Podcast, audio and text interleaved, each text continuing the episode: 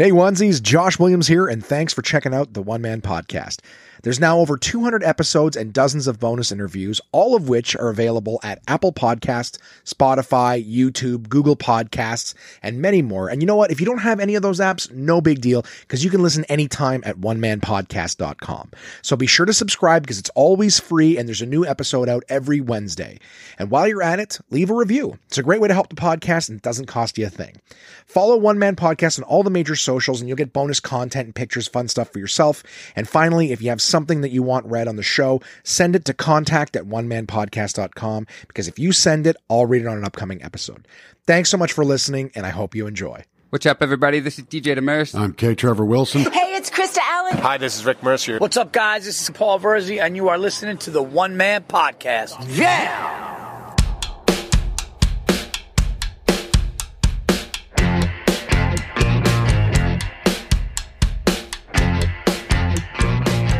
My name is Josh Williams, and welcome to the One Man Podcast, episode number 307 for Wednesday, March 22nd, 2023. How's it going, onesies? How are you guys doing? You having a good time? You having a good day? You having a good week, month, whatever? Blah. Who knows? I just hope you are. I hope you're having a good time. I hope you're present and enjoying everything right now. What is the One Man Podcast? You might be asking if you stumbled in for the first time. Well, um, it is me, Josh Williams, comedian, brand ambassador, Earthling, talking about what's going on with me personally, professionally, and uh, and anything in between, really. Um, and then this week's episode, I'm going to tell you guys about uh, basically a bunch of documentaries that I watched. Ooh, doesn't that sound boring if it's your first time and you hate learning? Um, I also had some tooth issues uh, just one tooth, but multiple issues uh, that I got resolved. I watched uh, some comedy specials and some movies. I'll tell you guys about that. And I went on an Atlantic City status matching tour with uh, my partner. Um, yeah, and I've organized uh, a, a group poll, which I think I talk about a little soundbite, uh, soundbite, uh, a conversation I'll be adding to this episode. Um, we added a show to our trip, and I'll tell you guys about the vlogging thing because there was something in the last episode I meant to tell you guys, and I may as well jump right into it. Um, I I went to uh, in the last episode I told you about my trip to Las Vegas with my buddy Peter. Um, he he's also uh, co-hosting that episode with me for a large portion of it, and um, I, I was mentioning and I was like, I'll get back to it if I remember, and I didn't remember. so I'm going to address it now in this episode. Is um the whole the whole thing was I, I watch a lot of YouTube vloggers uh, for different things. I'm like, you know, that seems like a lot of fun, and I seem like I, I think I could have a lot of fun talking about things and enjoying it. So I I got a bunch of things together. I bought a bunch of equipment. I I spoke to some people who can help me with the editing process after the fact. Uh, got a lot of ducks in a row, and uh, then when I went on the trip, I was mentioning that I was filming in the the airport. I kept trying to film places, and being exhausted at the end of the day, our flights were delayed like crazy. We were exhausted. I'm trying to film, like getting onto the planes. I got some guy who's like gave me a dirty look uh, as I was filming, walking down the aisle of the plane with my gimbal. Um, it was just difficult. I remember like trying to film when we got there into the hotel and it was just like just so exhausted. My phone was dead because of all of the delays and like the amount of time I spent on my phone entertaining. I had a charging cable and everything like that. I just um I just didn't have it strung through my. I was carrying so much luggage and, and whatnot around. It was just difficult to maneuver that. At one point, the the cord coming from my backpack with my my charging block and everything. And I was wearing a light jacket. It was just like a bunch of like trying to keep the tech going was difficult that night. Then we got in so goddamn late that I was like, I, I was even saying like I'd love to to do a room tour where when it's looking nice and fresh and unused. Um, but it was like two o'clock in the morning before we finally got into our room. And so I'm like, you know what? We'll, let, wait till housekeeping comes. I'll tuck all of our shit into a closet and we'll do a, a room tour then. Um, and I'm like, for now, we'll go down to breakfast the next day. I brought the, my gimbal with me and to try to like take establishing shots while we were walking and to narrate what we were doing. Like the lighting was shit. The, the hallways of the Delano were like dark. And I don't mean like, oh, it's not really well lit. Like there was large portions of them where there'd be like a light by the door and then you're just walking through the dark. So you can't see my face. It's literally like a silhouette thing. So it was like, I'm gonna have to keep restaging, you know, these, these conversations and these like establishing, Hey, we're, we're on our way to breakfast. We're to go to House of Blues, blah, blah. Like, and even there, like trying to record some of the, the shots of the restaurant and what it looked like. The gimbal started acting up and like shaking constantly, so I couldn't get any any establishing shots. I'd go to get a shot of the restaurant, and the waiter would walk right up and stand right at like I mean, it was pretty obvious what I was doing, but he would. He, very nice guy. Buddy would just walk right up and then stand right in the way and like deliver the food or the menus, the coffee. He's like, "Oh shit, I'm so sorry. I didn't I didn't even realize." I'm like, "That's no worries. I'm going to redo the shot again." Sometimes I was panning too quick with the button. I had to learn how to quickly sort of move the gimbal, but like keep everything sort of steady. Um, even like that ninja walk where you sort of move slowly so you're not getting your footsteps in the. There was just I was just constantly reshooting. The amount of times Peter had to stop and stand there and wait for me to like try to get a shot again or something. Um, and then at breakfast, like I wasn't in the moment. I couldn't look at the menu because I was too busy trying to, to to record the menu and record the ambiance, record us sitting there and record the food. I just was like, you know what? I am not having fun at all. I am not present at all. I am trying to think of everything to record and whatnot. And I'm like, you know what? I really do think that I could be entertaining and the things that I do could be entertaining, but I'm like, I don't like the idea of having to have this pack with the the gimbal in my backpack and the the the you know I wanted to record us having a conversation at breakfast. I'm like getting the microphones out and trying to set them up. It's just the amount of time for like the setup and tear down and trying to just enjoy the thing, but like also I'm going to record everything. It, it just wasn't fun and it was taking me out of the moment and it was like, it was slowing everything down. And I'm like, you know what? Maybe someday if I make enough money and stand up, uh, maybe, maybe I will hire someone to come around and record me and film me. Like again, a lot of the vloggers and stuff, uh, that I'm aware of, uh, have somebody who records with them. Now, sometimes they're just carrying a, a tripod around and they're doing it their way, whatever, but they've maybe learned over time um, and for me, it was like, you know what? I don't want to be fucking with this gimbal. I think I'd rather like have a selfie stick and, and just record as I feel, uh, as I feel the need. But I think for now, I'm going to stay with my podcast. I like, uh, I prefer doing this. Um, I know what to do. I can sit here and I can just talk to you guys. And, uh, it was an interesting learning experience, but I'm like, you know what? I think just the amount of, um, this was a trip to hang out with my buddy and have a good time. And I think that these vloggers, it's work they go there with a particular agenda in mind, a theme for their thing. And for me, like the theme would have just been like, hey, you know, hanging with a buddy who's having his first time in Vegas. And um, with the fucking food poisoning that I got and the illness that, you know, he got the first night and, and just trying to hit as many things as possible because it was his first trip. It just, uh, it would have been a nightmare. I wasn't having fun. And the second night, honestly, the second I was like, you know what? I just don't want to do this. It's not fun and I'm not enjoying it. And I think it's going to ruin our trip. The second I decided I'm not doing it, like it felt so much better. It was like a huge weight was lifted. Um, it was so tough the day before in the airport and trying to just film shit and all of it just be real just in case, right? Um, you know, trying to do the establishing stuff in the restaurant, uh, not having a great, like walking through the hallways, trying to like narrate and talk to the camera. That wasn't working. Um, like I said, it would just, you'd have light and also it would just go dark for a big long stretch. And it's just like, this is, this is horrific. This isn't, this isn't something you would watch. Um, at least not for me. I'd like to put out something quality. Um, I've watched YouTube videos where the person isn't doing a very good job. They're in the dark, this and that. I'm, I'm not trying to give you guys that. Um, so, uh, it's just a not right now thing just not right now. And I'm sorry I didn't address that. So yeah, the, the vlog aspect, in case any of you were wondering, like, he never talked about that. Uh, I shut it down the first morning during breakfast. Um, you know, had, had at that point, it was, you know, not quite a day, but like airports, and on the plane and filming takeoffs. And again, I was filming a takeoff and out of the blue, the gimbal started tilting one way. It wasn't touching a button or anything like that. Just trying to record a nice steady takeoff. And instead the thing's going on its sides would like twist the gimbal underneath to try to get it level. So you got this goofy fucking Dutch angle of, of the plane taking off, which was not deliberate.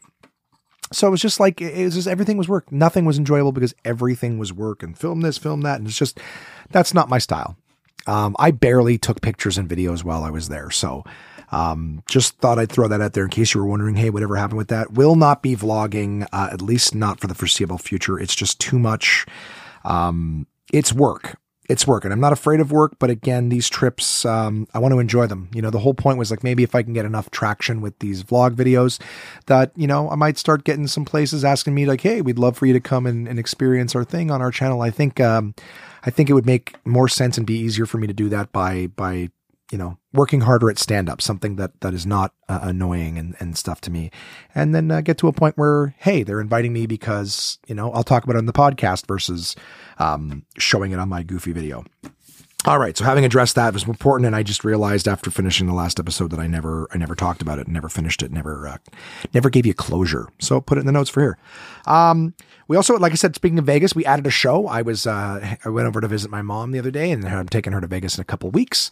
Um, and we saw that, uh, you know, there's a show at the Wynn called The Awakening, which is like state of the art. There's animatronics and puppetry, and uh, it's done in the round. So it's not like, you know, the audience theater style looking at a stage. The stage is in the middle. There's hydraulics. It's supposed to be uh, really, really cool to see. And it's, it's brand new this year, less than a year old, started in November. So I'm excited to see it. And uh, we added some tickets to that. So myself, Crystal, and my mother are going to go check out Awakening at the Wynn while we're there. Um, I also will mention, I, I, mentioned it in the last episode, and I'll talk more about it with the portion that uh, that I did with Crystal. Um, but I'll be doing a group pull on April 6th. If you want to get in on that, it's $100 buy in. Uh, more details coming later in the episode, and you can let me know by reaching out at contact at one man onemanpodcast.com or, uh, or any other way that you get a hold of me if it's someone uh, closer. Um, so we're going to be doing that, an opportunity for everybody to uh, maybe win some money and uh, really mitigating the risks. Um, and we're also going to live stream it. So that's the big thing is it's something that we'll all do live together via the interweb. Um, I watched a bunch of documentaries, as I mentioned. I'm going to start off by saying, um, I watched Chris Rock's Selective Outrage. Um, one of the things uh, that I didn't mention in the last episode is that while we were getting a ride from our Uber driver on the way there, he had mentioned, you know, he he found that I think actually this was the guy on the way back the guy, the, sorry, our Uber driver on the way back to the airport to leave Las Vegas was saying like, "Oh, you know, you should check out Chris Rock's special. I watch a lot of stand up, and he's really funny. The new special. Oh man, he talks about Will Smith slapping him, and it was so great." Um, I watched Selective Outrage. I think Chris Rock is a is a really good comic. I did not like the special. Um, I know he got paid a shitload of money for it. Um, and not to throw shade, truthfully, or or to disparage whomever my age group or demographic listening.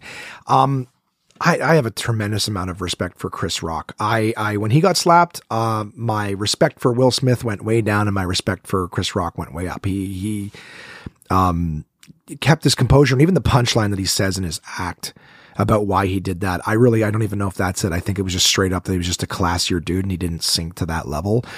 Um, yeah, I, I have a tremendous uh, amount of respect for Chris Rock. I think his stand up was great. He's got bits that like just uh, stand the test of time and are still great social commentary. Um, and, and honestly, I feel the same way about Dave Chappelle. Uh, Dave Chappelle, you know, his earlier years, he was great. He was funny, social commentary, great stuff.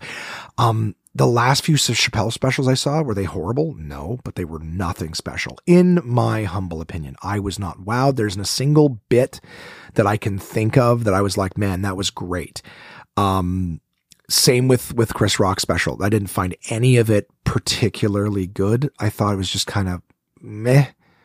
You know, I don't know. I honestly don't know if I laughed out loud at any point. You know, and I don't mean like howling with other. I mean like I don't know if I was just. there's every now and again. Even there's comics I don't like where every now and again I'll hear where I'll laugh that was funny. It's a good bit. Um, and it sucks. Like I remember the last few years before Louis C.K. got in trouble, he was putting out a special a year, and it showed but it was like I would find at least one or two bits. Like like I'd listen to the special and I'd be like, okay, that was an hour long. Uh, 20 minutes of it was good. You know what I mean? 20 minutes was good and then the rest was filler. He's talking about you know statues of of little boys pissing. Why or not? Sorry, fountains. Why are the fountains always have a naked kid pissing? Like th- th- nothing. I don't even remember the bits, but like you, would see where he's like, okay, he had twenty good minutes, and then the rest was filler. Maybe instead of putting out one shitty special with twenty good minutes every year, maybe wait three years like a lot of the other professionals, and all those twenty minutes add them together. Now you have a good hour. So I just some of these guys like like uh, there's been all there was all this talk over the last few years that like Netflix was going to pay Eddie Murphy to do a special. Maybe that deal is closed and maybe Eddie Murphy's working on it.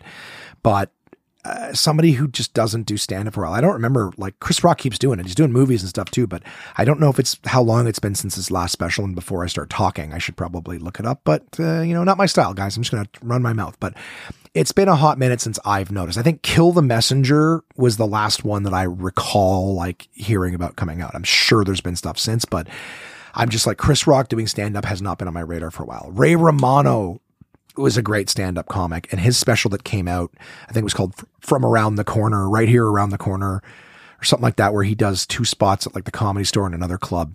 Um, he hadn't done a stand-up special in a long time. It showed and it wasn't that good. It really really wasn't that good.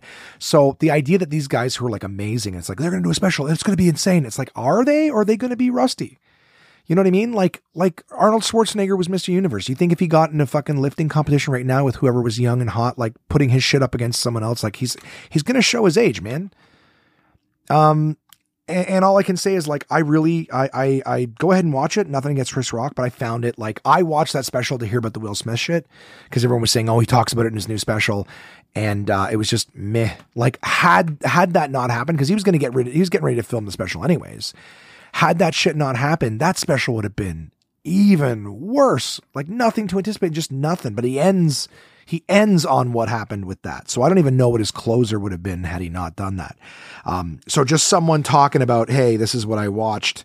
Um, you know, this is what I thought. I, I can't say that I really advocate the Chris Rock special, that it was anything special at all, sadly, uh, cause I have a tremendous amount of respect for that, that comic. Um, and that man, again, the way he handled that situation, amazing. Um, I watched, uh, what else did I do? I watched a movie called The Resort. It was like a horror movie where these kids go to a resort where there's, you know, supposed to be a haunting or whatever. It was kind of, it was actually really cheesy. Didn't seem like it was going to be that cheesy based on the, the, the trailer, whatever. It seemed like it was actually going to try to be like a good horror. Um, I don't, can't say I gave it my full attention. I was doing other things, but it was really like meh again, like I'm like I threw it on. It was what it was, um, and and what it was was not special. Um, I did. Uh, I watched another documentary yesterday. Again, this week has been me getting ready for my shows. Uh, I got a busy week ahead of me, and my energy levels have been low. So I've been kind of again. We we went to the status matching uh, trip to Atlantic City, which I will put into the episode a little bit. I fucking hope I don't throw forget to throw it to that that audio, but um, yeah, I'm gonna have to. I'm, I'm gonna even have to do two different uh, audio cuts of this so I know where to put So I know exactly what's the first and what's the last. Otherwise, I'll have to cut it, split it, and I'll have no idea where to do that. But um, yeah, uh, I watched a lot of the documentaries before we left on our trip, and then the one I watched uh, yesterday was called "The American Meme." I believe it was called "The American Meme," M E M E, like a meme that you see on the internet. Um, and it was about like people like Paris Hilton and the Fat Jew, and uh, you know, uh, Kirill, some guy who pours champagne on bitches and clubs or whatever. It was just interesting because it was talking about all these people. Oh, and there's like Brittany something or else, Dur- Duran or whatever. Um, it was basically people who got famous on the internet for for doing goofy things, right? Like people mocking the pictures of Kim Kardashian and Paris Hilton talking about like what happened to her after her tape came out, and you know being on on social media, and she doesn't have many real life friends, but they're all her Instagram followers. She loves her fans. She loves. Um, it was it was just interesting you know what i mean? It's not like anything you don't know like these people are all eventually it's like oh you know these people don't care about you. It's just it's just what what are you going to do for them next? What are you going to show next? Like one guy's like i i don't love what i do but you know it's hard to keep up and you got to party in different cities and you can't you know you can't talk to drunk people without being drunk yourself because it's a horrible like it's so boring and obnoxious and you know, and then someone was like, you know, I, I got to a low point where I was like, oh, I'm going to kill myself. And then some fan like was like, oh, don't do it. Don't do it yet. I haven't had a chance to party with you. And it's like, yeah, so that's all it is, is an opportunity to like hang out with you. Don't care about my well-being. You just want your well-being. You just want your opportunity to, to hang out. So it was just one of those like like looking at the people who make content whatever and realize like you're only it's like literally they want something new from you every day. You're just constantly doing something and you will you will eventually wear out and and the audience will move on to someone else. So um, it was just eh, just interesting to watch. You know what I mean? Nothing nothing super special. It wasn't one of the best documentaries I've ever seen, but I watched it. I watched a fuck load of documentaries, um, which will I you know, which I will begin. God, my my brain's going faster than my mouth right now, which I will discuss with you guys now. I watched the hatchet wielding hitchhiker. That's, uh, I guess, a dude who was, uh, you know, uh, famous. A little YouTube video of him being interviewed on the news. He saved someone from being attacked by smashing some dude in the head with a hatchet. Smash, smash, smash, smash. Um, and there was, you know, someone else that they turned into a meme or whatever and it was like everybody wanted to piece this guy. He was he was super nice and he seemed like he had a good heart or whatever. And then all of a sudden, you know, X amount of time later, guy's on trial for murder because he attacked someone else and fucking caved in their head or whatever. And so you're watching this thing and it's like, oh, his name's Kai and he seems like a nice guy and he had a nice message into the camera and he was a sweet guy. And then like the news guy who interviewed him, you know, kept this contact. He was the only one that has contact. Jimmy Kimmel wanted to get him and they wanted to give him his own reality TV show about being a good person and homeless and all this stuff. And, um, you know, it starts off interesting and then it's like, you know, they're trying to, to calm this guy down and and be like, you know, they see him again and he's just all this weird sort of manic energy and they're like, you know, there's no way we're to be able to keep this guy calm. We can't keep him calm for 5 minutes, you know, and focused let alone like try to give him his own show. Like there's no way. And they drive him to like Los Angeles and check him into a hotel. And, and while they're checking him in, he's standing outside pissing on the front sidewalk. Like it was just a giant shit show. And then later, uh, you know, later in the documentary, it's like he's on trial because he was staying with somebody and he ends up like attacking the guy and caving in his head. And it turns out he was just a nice old man. And this guy's like some sort of, you know, the, the hitchhiker some sort of weird, you know, maybe schizophrenic. He thinks the guy was like a pedophile. So he's just, he basically, it's like, you know, does this guy think he's some sort of vigilante? Like he takes it upon himself to like attack people, you know, like was he this guy who was at the right place, right time to save these people? Or did he see an opportunity to attack someone with a hatchet? And, you know, that's where his fame came from was, you know, he was just some loose cannon ready to go. So it was, I mean, again, something to watch. Um, you know, if you're just like, I want to throw in a doc, I'm, I'm, um, I like the documentaries that are over and done within two hours. These ones that are like, oh, it's a documentary series and it's, you know, six episodes, an hour each. I'm like, I don't know if I have the whole day to do this. You know, some of them even longer. Some of them, you know, it's a, you know, series and it's three seasons of it's like, I, I just can't. You know, something where it's like someone's locked up and the one episode is theirs, sure. But these six, seven part docs, like, I mean, I love a making a murderer, but nothing has come out strong like that that I've heard of in some time. You know what I mean? And even the stuff that was strong, like the Adnan Syed uh, case from the podcast Serial, which was incredible, um, threw on one of the things like a while back, a long time ago, like one of the HBO like docs that they tried to do on it. Not the slightest bit entertaining, um, not engaging at all. Uh, just finding a lot of that type of stuff. There's a lot of things they're trying to make documentaries about shit that we already know, and um, you know, and it just was done better elsewhere.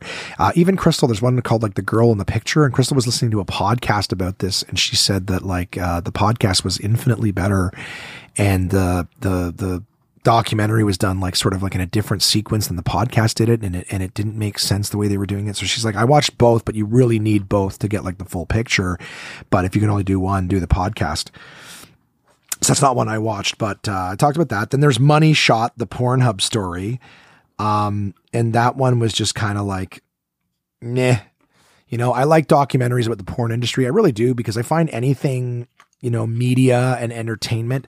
I know like basically anything that people think is just fun, like there's work behind it, right? Like there's so many young comics who will come to an open mic and do, you know, six minutes and like, yeah, this is a clubhouse.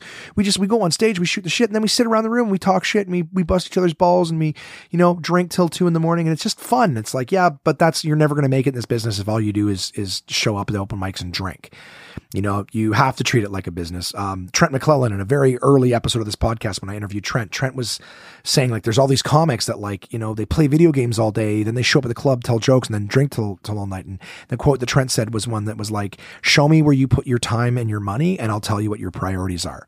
Right? There's so many comics like, oh, I, want to make it. I want to be rich and famous. It's like, yeah, but you spend all day playing video games and you drink with your money. So like, what's, what's your priority? Right? You should be treating stand up like a job. And all the best comics, George Carlin, Jerry Seinfeld, my buddy Trent McClellan, like these are people get up and they treat comedy like a job. You know, they don't they don't hang out at the bar after the show and drink with everyone all night. They're fucking in the car on their way home. Tomorrow's back to work on the craft. You know what I mean? So I I do the reason I I'm, I'm likening this to like the porn industry and stuff is that I think it's very interesting to see the the industry aspect of it I watched a documentary forever ago called Hot Girls Wanted, and it was all about how they effectively exploit these young girls who think, oh, I'm going to come to Hollywood and I'm going to be a porn star for 10 years. And it's like most of them last one to three months. They do all of the amateur circuit, if you will, do all the, the videos, blah, blah, blah, and then they're done. And if they don't get some serious traction on like their own efforts doing social media, you're done. Nobody wants you. You're done. You got used up. You were on all the amateur sites and now, now there's no need for you. Um, and it shows how that works over, shows the pay scale and everything like that that they're getting, right? Because again, people see us doing stand up like, what do you make? Like $5,000 a show? It's like, fuck, I wish. But you know what I mean? Like some of the best paying shows in Canada might be $5,000 a show. You know what I mean? Uh, but but that's like a corporate in theater in front of hundreds of people, if not thousands. You know what I mean? So like people think like, oh, porn stars. I wonder how much it's like uh, the documentary perfect example it's like 800 bucks a scene which is like there's there's escorts who you know prostitutes who are sleeping with somebody for more money than that for one night, and it's not uh, filmed and immortalized. You know what I mean? Whereas a lot of these chicks are young and, and whatnot. So I, I watched the Pornhub one because I was hoping it would be as informative. And it was basically just saying how like people upload stuff to Pornhub and, you know, and, and, you know, you say, Hey, take it down. And, you know, they had to do this big thing about like verifying accounts to make sure that when people were uploading shit that didn't belong to them, like it, it didn't really catch my attention. I did, I can't really say I found it particularly interesting. Um, it went on to say that like a lot of people started doing like cam shit for themselves because it was easier to control that. Like all these porn things were, were ending up just basically like the Napster of porn. Um, can't say it was as interesting as other documentaries. Another documentary I watched uh, that I found interesting was After Porn Ends, because again, an industry that will use you when you're young, and once you're used up, it's like what happens to you. I, I found that very fascinating too, like what happens to these people, you know, after they're done. And uh, I, I I enjoyed those ones as well. But again, so Money Shot, the Pornhub story, great title had my interest because I've seen other porn documentaries. I thought I even watched a, a porn documentary called uh fuck virus or something like that or sick. But it was about um, AIDS. It was about AIDS, the AIDS scare in the porn industry, and I believe the early '90s or whatever. And that one was interesting because they basically like there was a guy who was like faking his blood tests to keep having scenes with people, and basically was spreading AIDS through the community just so he could keep working. Um, and I don't remember there was some part of it where it's like the guy kind of got hung out to dry a little bit. Um, but I don't remember he wasn't um, he wasn't a- alone in it. Um, and he might not have even been the thing. So yeah, and the guy's like, "Oh, I used to live blah blah blah," and he's like, "Now I now I'm on disability, living in a in a trailer." You know what I mean? Like I can't, I couldn't pay my rent tomorrow if I had to have to wait for my disability check to come in to pay the rent on my trailer in a trailer park. Like it sucks for the guy. But yeah, I, again, I've I've found um, I, I, do find these documentaries interesting. Um, I also watched another one. Speaking about like online stuff, uh, I watched a documentary called "The Tinder Swindler." And this was a guy who tricked women online to give him money, can basically convince them that he was a you know a, a an heir to um, a diamond company or whatever, and you know, uh, if you Googled his name, it would show up as like the son of like some rich diamond guy, whatever. But what, ha- what would happen is he'd be like, oh, I have enemies. I have enemies, sweetheart, and my bodyguards are in danger. You know, my, my body, like he'd have a video and show them like his bodyguard, like, you know, with a cut on his head. And, like we were attacked. My enemies are after me. So my security detail has suggested that I stop using my credit cards, uh, for a little while so that I can't be tracked. Can you wire me some money? Um, and of course these women would do that. And, you know, he'd say, I'll pay you soon. Please just wire me another. And some of these women like $250,000 worth of like taking loans out and credit card debt and everything like that. And, you know, um, it just, he just, he just like was a, was a serial con artist and, and took women, um, for all they were worth. Um, again, not a super entertaining documentary. Like I follow for a bit, but it's just like, I'm finding too, a lot of the documentaries, like where, where you know, a, a, a, while back, you could watch a documentary and it was going to give you a resolution at the end. You know what I mean? Like where someone, you know, the bad guy gets caught and faces jail time and like the, the good guys win. You know what I mean? Or at least a very reasonable, you know, justice was served or whatever. And I'm finding that like a lot of shit now you get all the way to the end. It's like, and you know, it's still a mystery today. It's like, it's like literally they're all like an episode of like Ghost Hunters or that Destination Truth that existed for a while. Like there was this one show that was like, destination truth. And, you know, for years, people have been trying to find out, you know, if, if there's a Loch Ness monster, you know, but we're going to, we're not going to leave until we find out the truth. Our job is to bring the truth to you. And we're going to find out once and for all. Is there a Loch Ness? Blah, blah, blah, blah, blah. Every episode would start off that. Is there a Bigfoot? You know, what, what about the Chupacabra, the Jersey Devil, or blah, blah, blah, like all these things. This is the most haunted house. We are not going to leave until we get to the truth. And every episode would end. It's like, well, we spent two days at Loch Ness and, and despite some, you know, grainy footage and whatever it is, you know, we, we didn't really find anything, you know, but one thing's for sure. This sure is a mystery. It's like all of that was true before you wasted half an hour of my time. You got me excited. You, you, every episode's like, we're going to find out and nothing ever. Every episode of Ghost Hunters, right before the commercials, bump. Did you hear that? Oh, did you see that? And then again, nothing. Nothing. Oh, what was that? Oh, a speckle of dust walked you know flew past the screen but but it sure looks like it could be something else like no it looks like it's a speck of dust You know, it wasn't an apparition floating by. It was a speck of dust. You know, it's it's television. Um, I started watching this thing called like oh, 28 Days in Horror or something like that. I think it was on like Netflix or whatever but it was like, oh, you know, Ed and Lorraine Warren, every time they went to a house, it was like the, the infestation, the possession always took like, you know, on, on average 26 days or 28 days or whatever it was. So, you know, every show only goes into these places for like one or two days and then they're gone. But in order for it to fully take effect, you got to stay 20. So they're like, this show is going to be 28 days of staying in this haunted place. And it's all the same shit. Oh, oh, I felt something grab my leg. It's like, well, yeah, and there's nothing on the camera. There's nothing. Oh, I had this dream last night where it was this, that, and all these reenactments. You know, this place is getting haunted. There's a malevolent spirit. Nope, nope. I'm not going to allow. Like, it was just, it's just all horseshit. You're just watching people. Nothing, no evidence, no proof. But the whole idea with these shows is like you you pay attention. Everything's going to build. It's going to get big, big climax. Nothing happens the documentaries are starting to do that to you. They're building you up. This guy's been running from the law and he scammed these people and you know they gonna catch on. It's like nothing. Nothing happens. At the end, it's just like, yeah, and that's that was that was an hour and a half of your life to find out that some guy lied to me and I gave him all my money. You know what I mean? And I figured it out when it was too late. So Tinder swindler, like if you're if you're looking for something, you know, again, it's the hatchet wielding dude, it's like you find out, you know, I don't know, I don't want to spoil it if you guys want to watch it, but I'm just saying that like you don't don't wait for a big resolution on a lot of this stuff. Um, I watched a documentary called Athlete A, and it was about the U.S. gymnastics teams and how for years, gymnastic team, I should say, I think it's teams, teams. Um, for years, these these women um, had a doctor, the, the team doctor, who was sexually assaulting them and because they were young kids, they didn't realize that like what he was doing was assault, right? Like this is the guy who like checks their muscles and rubs their their muscles on their inner thighs and things like that and had them convinced that for him to slip digits into them, you know, and rub their breasts was like part of his physio whatever. And this is the guy for like years that was that was operating and doing this. Um and to the point where the the US gymnastics team, like the whole, you know, administration whatever was covering up for this guy you know what I mean? Like they were like when the parents would would report like what their kids were telling them, they were like, "We will do our own investigation. Don't worry, we will report it on you." And if you if you contact these other things, you're going to interfere with our investigation. It was like a guy who was allowed to operate sexually assaulting women for years.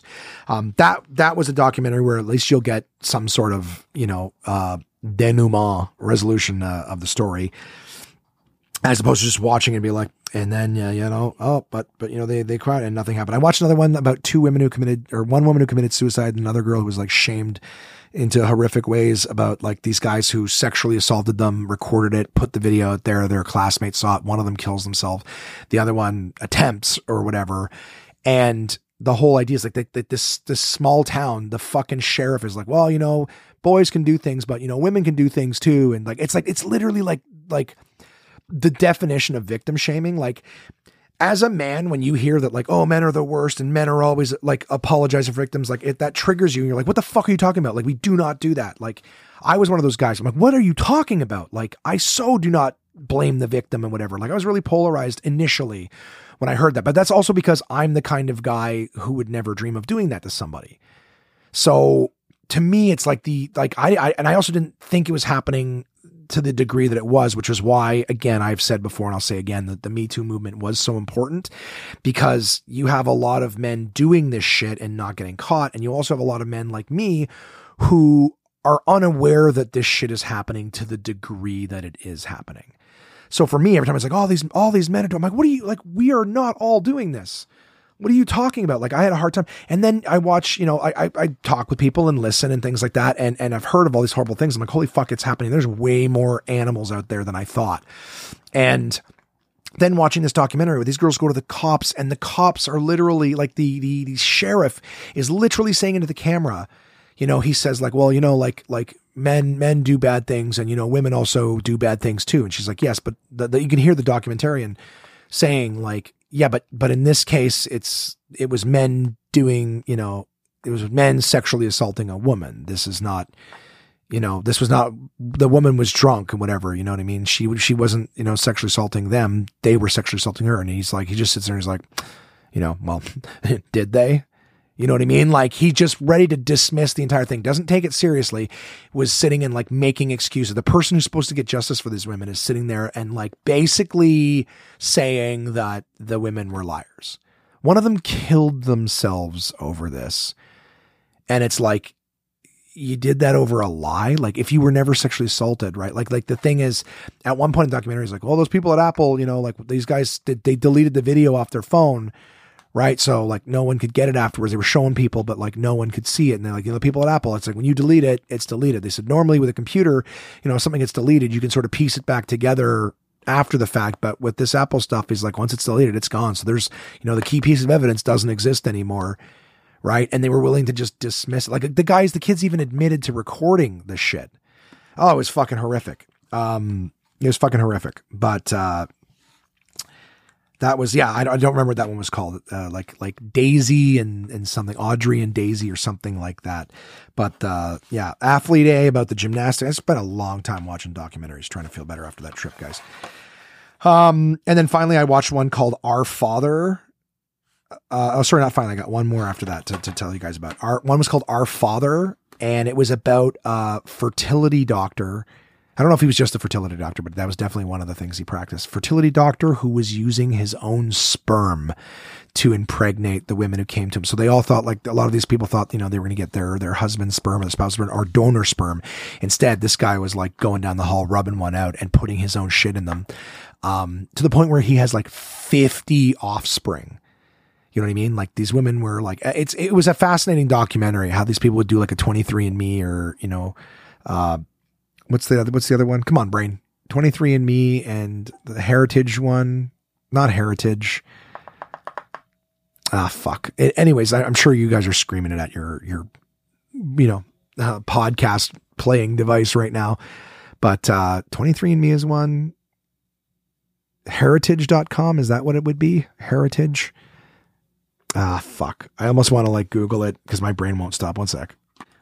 I believe ancestry.com is the one that I was looking for, but we got the top three DNS DNA tests of 2023. So let's see who they say for ancestry. Come on, give me the top three. Give me the top three. Top three DNS according to whatever.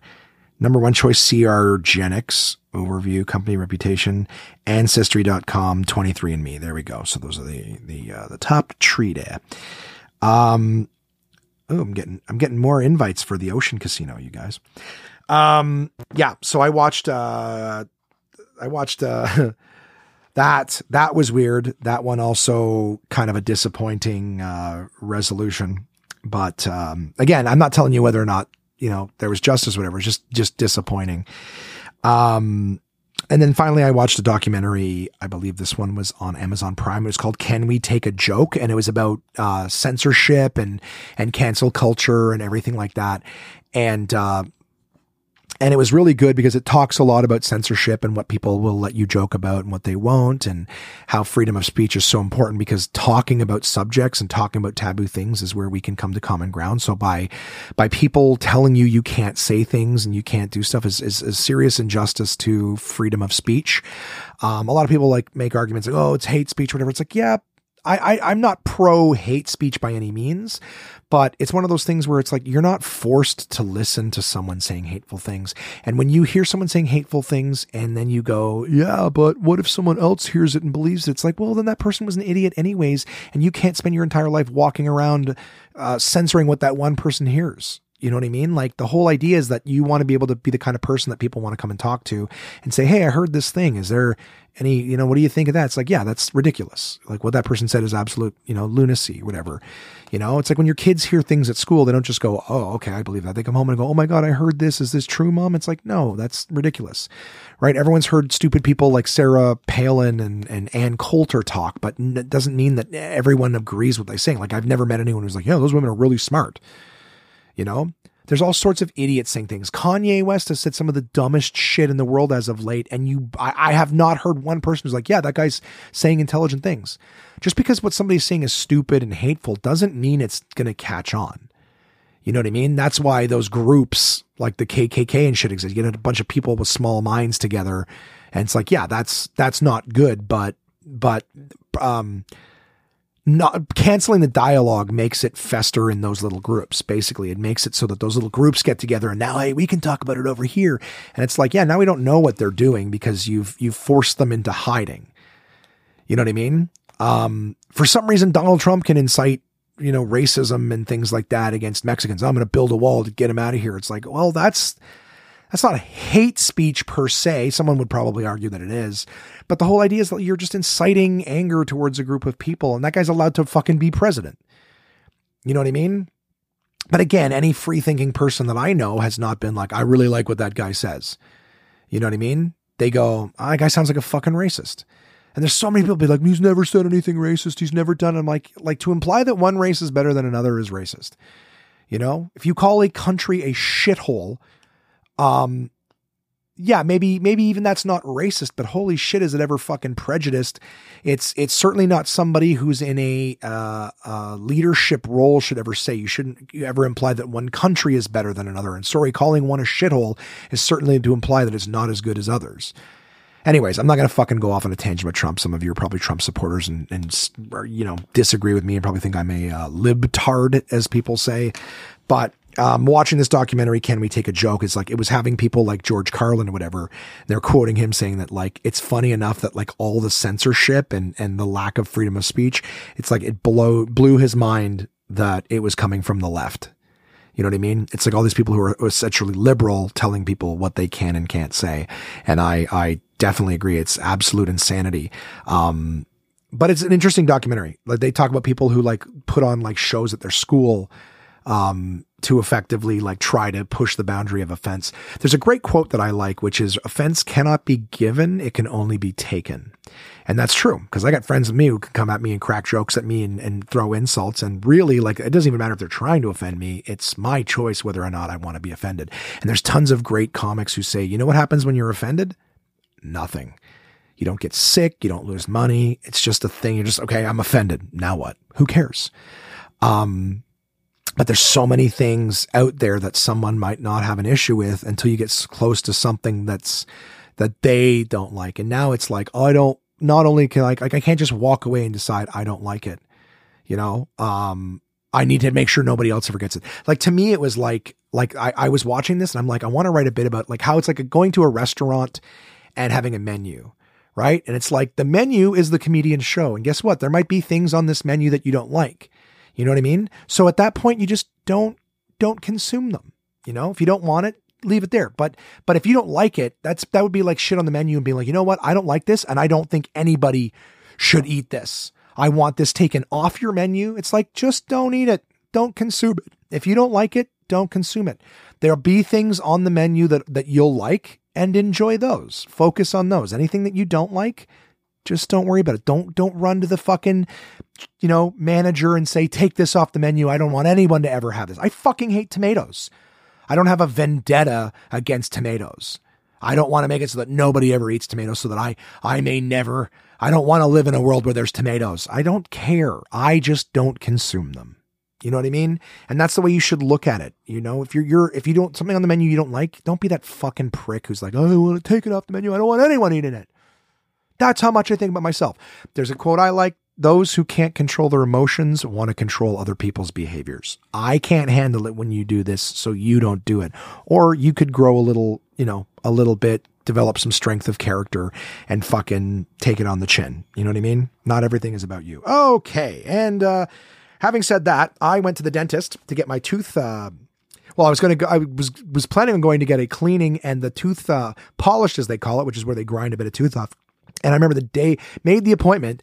Day before I made the appointment, I'm sitting ch- eating my my chicken sandwich for lunch, and I bit down on what I thought was a piece of like grizzle in the chicken or whatever. And after I was done eating, I I sort of tongued the spot that I was getting fixed the next day, and the fucking whole filling had fallen out, which is probably why I had noticed a little bit of a jagged bit on it. Anyways, was super stressed out going to the dentist the next morning. I completely forgot to take my blood pressure medication and uh, I remember when I when I got there, um, they took my blood pressure and they were like, "Oh man, your blood pressure's way too high. Um, we can't we can't you know do a cleaning because we get in by the gums with blood. We just can't can't get near that." So we took blood pressure a few times, and I could not get it underneath the the the reading that was appropriate for getting uh, any work done. And so I uh, I, I ended up there like, we can do the filling, but we can't do the teeth cleaning. I'm like, great. I didn't want that anyways. Um, that was just me being nice. I'm like, if you're going to polish my tooth for me, hopefully, like, you know, you'll give me a deal on the polishing if I'm, I'm here already getting some other work done. Um, but, uh, I, I, and it ended up being that they were like, well, we should be able to fill it. There's no nerves or anything like that. And, and the blood pressure thing would have mattered had they been like, you know, injecting me with Novocaine or something. It might have affected me, but they're like, because the hole's clean and everything, we can fill it, um, without, you know, having to, uh, to, to, to freeze me. Like, great. I'm sure that saves me money too. I'm not paying for anything. So the dentist there, absolutely amazing dentist, um, made my day. I'm not telling you guys this so that you can go ask him for freebies, but, um, he filled the tooth, polished it, everything. And he was saying, normally we guarantee these for like two years, but it's been just over. He'd asked me, like, do you have any, do you have any insurance or anything like that? I was like, no, I'm, I'm self-employed. So like it's all out of my pocket. And he goes, well, normally we, we guarantee these for two years, but it's been just a little over that. So there's no charge for the filling. I was like, dude, you made my day. It's going to cost me a few hundred dollars. And I was like, that was, I go, that's so amazing. So I'm actually going back tomorrow to get the, the teeth cleaning done.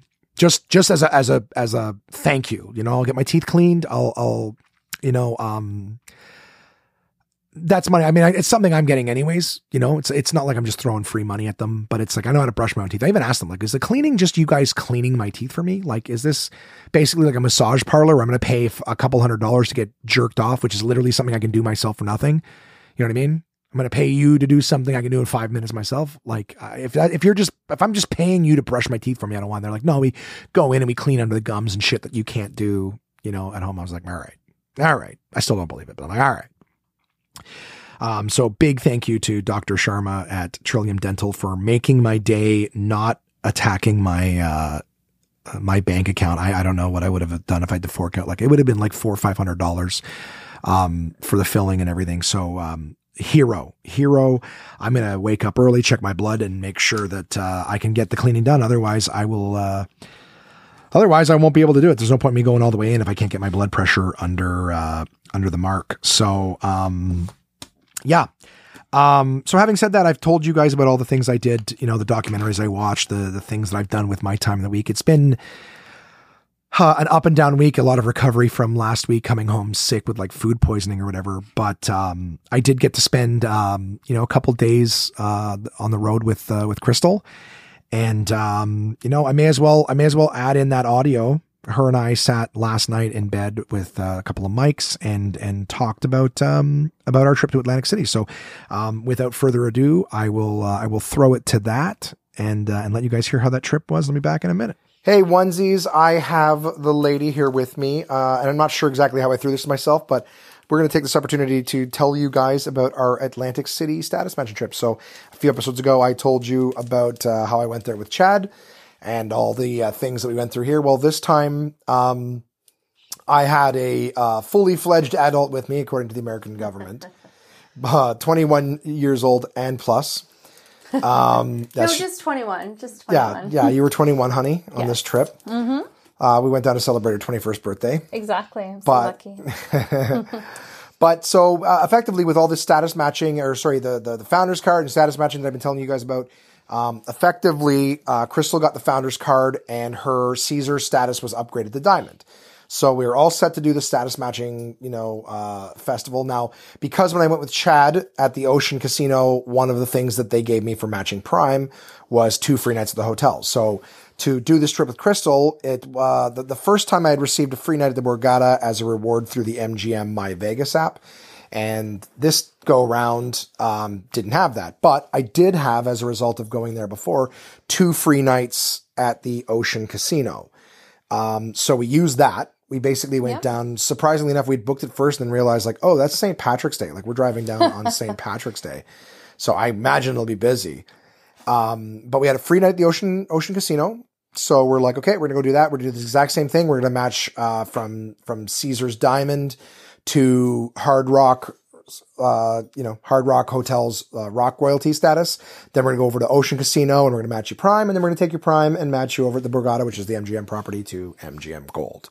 Mm-hmm. Which I know when telling you originally, like all the different steps, it's pretty, it's pretty complicated. Like it's not super cut and dry how this stuff works. So I can understand a lot of people being like, "Oh, it sounds like super complicated." It's like it it can be, yeah. But at the same time, as long it's basically just like a it's almost like that paperclip story where the guy got a paperclip and he kept trading it for other things until yeah. he got one one big one. But at the end of the day, it's just you can't just be like we're going to just go to all these different. You have to do them in order. You couldn't do it in any other order, or it won't work. Like one matches to one specifically, the next one matches to the other one specifically. So, mm-hmm.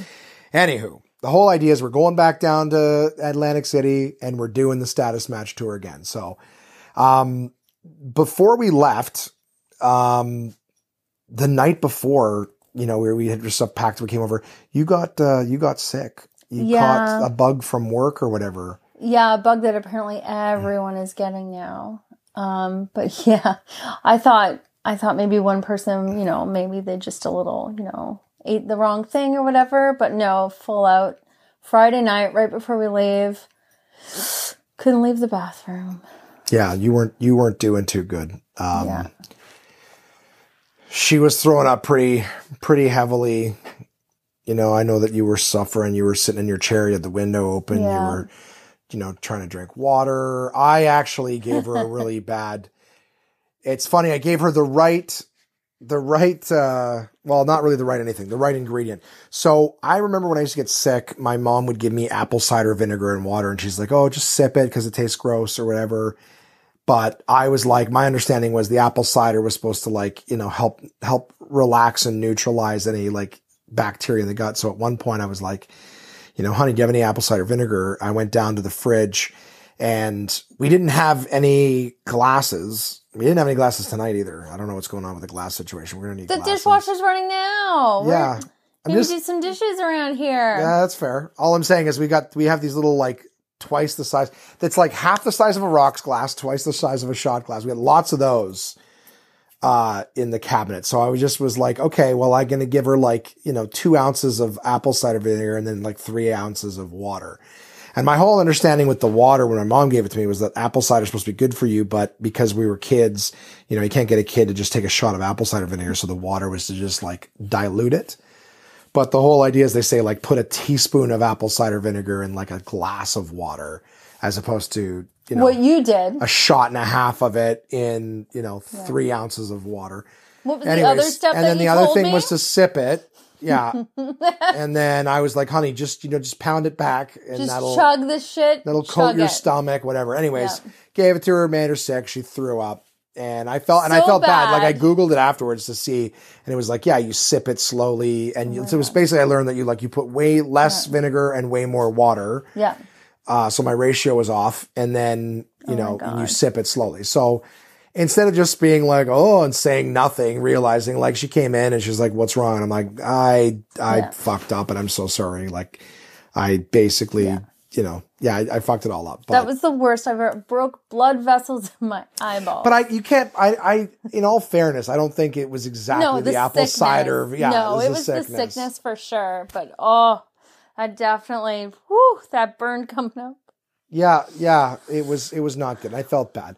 And and the the thing that was really tough was like one of the reasons that we were doing this this status matching tour, or whatever, was to try to make it so that Crystal would have her her statuses for when we go to Las Vegas in a few weeks. So just like I knew she wasn't feeling good, I knew she wasn't doing well, and and part of me was my head was going like, "Fuck, we should reschedule." But I was looking at the calendar and everything. I'm like, "There's just there just isn't any time."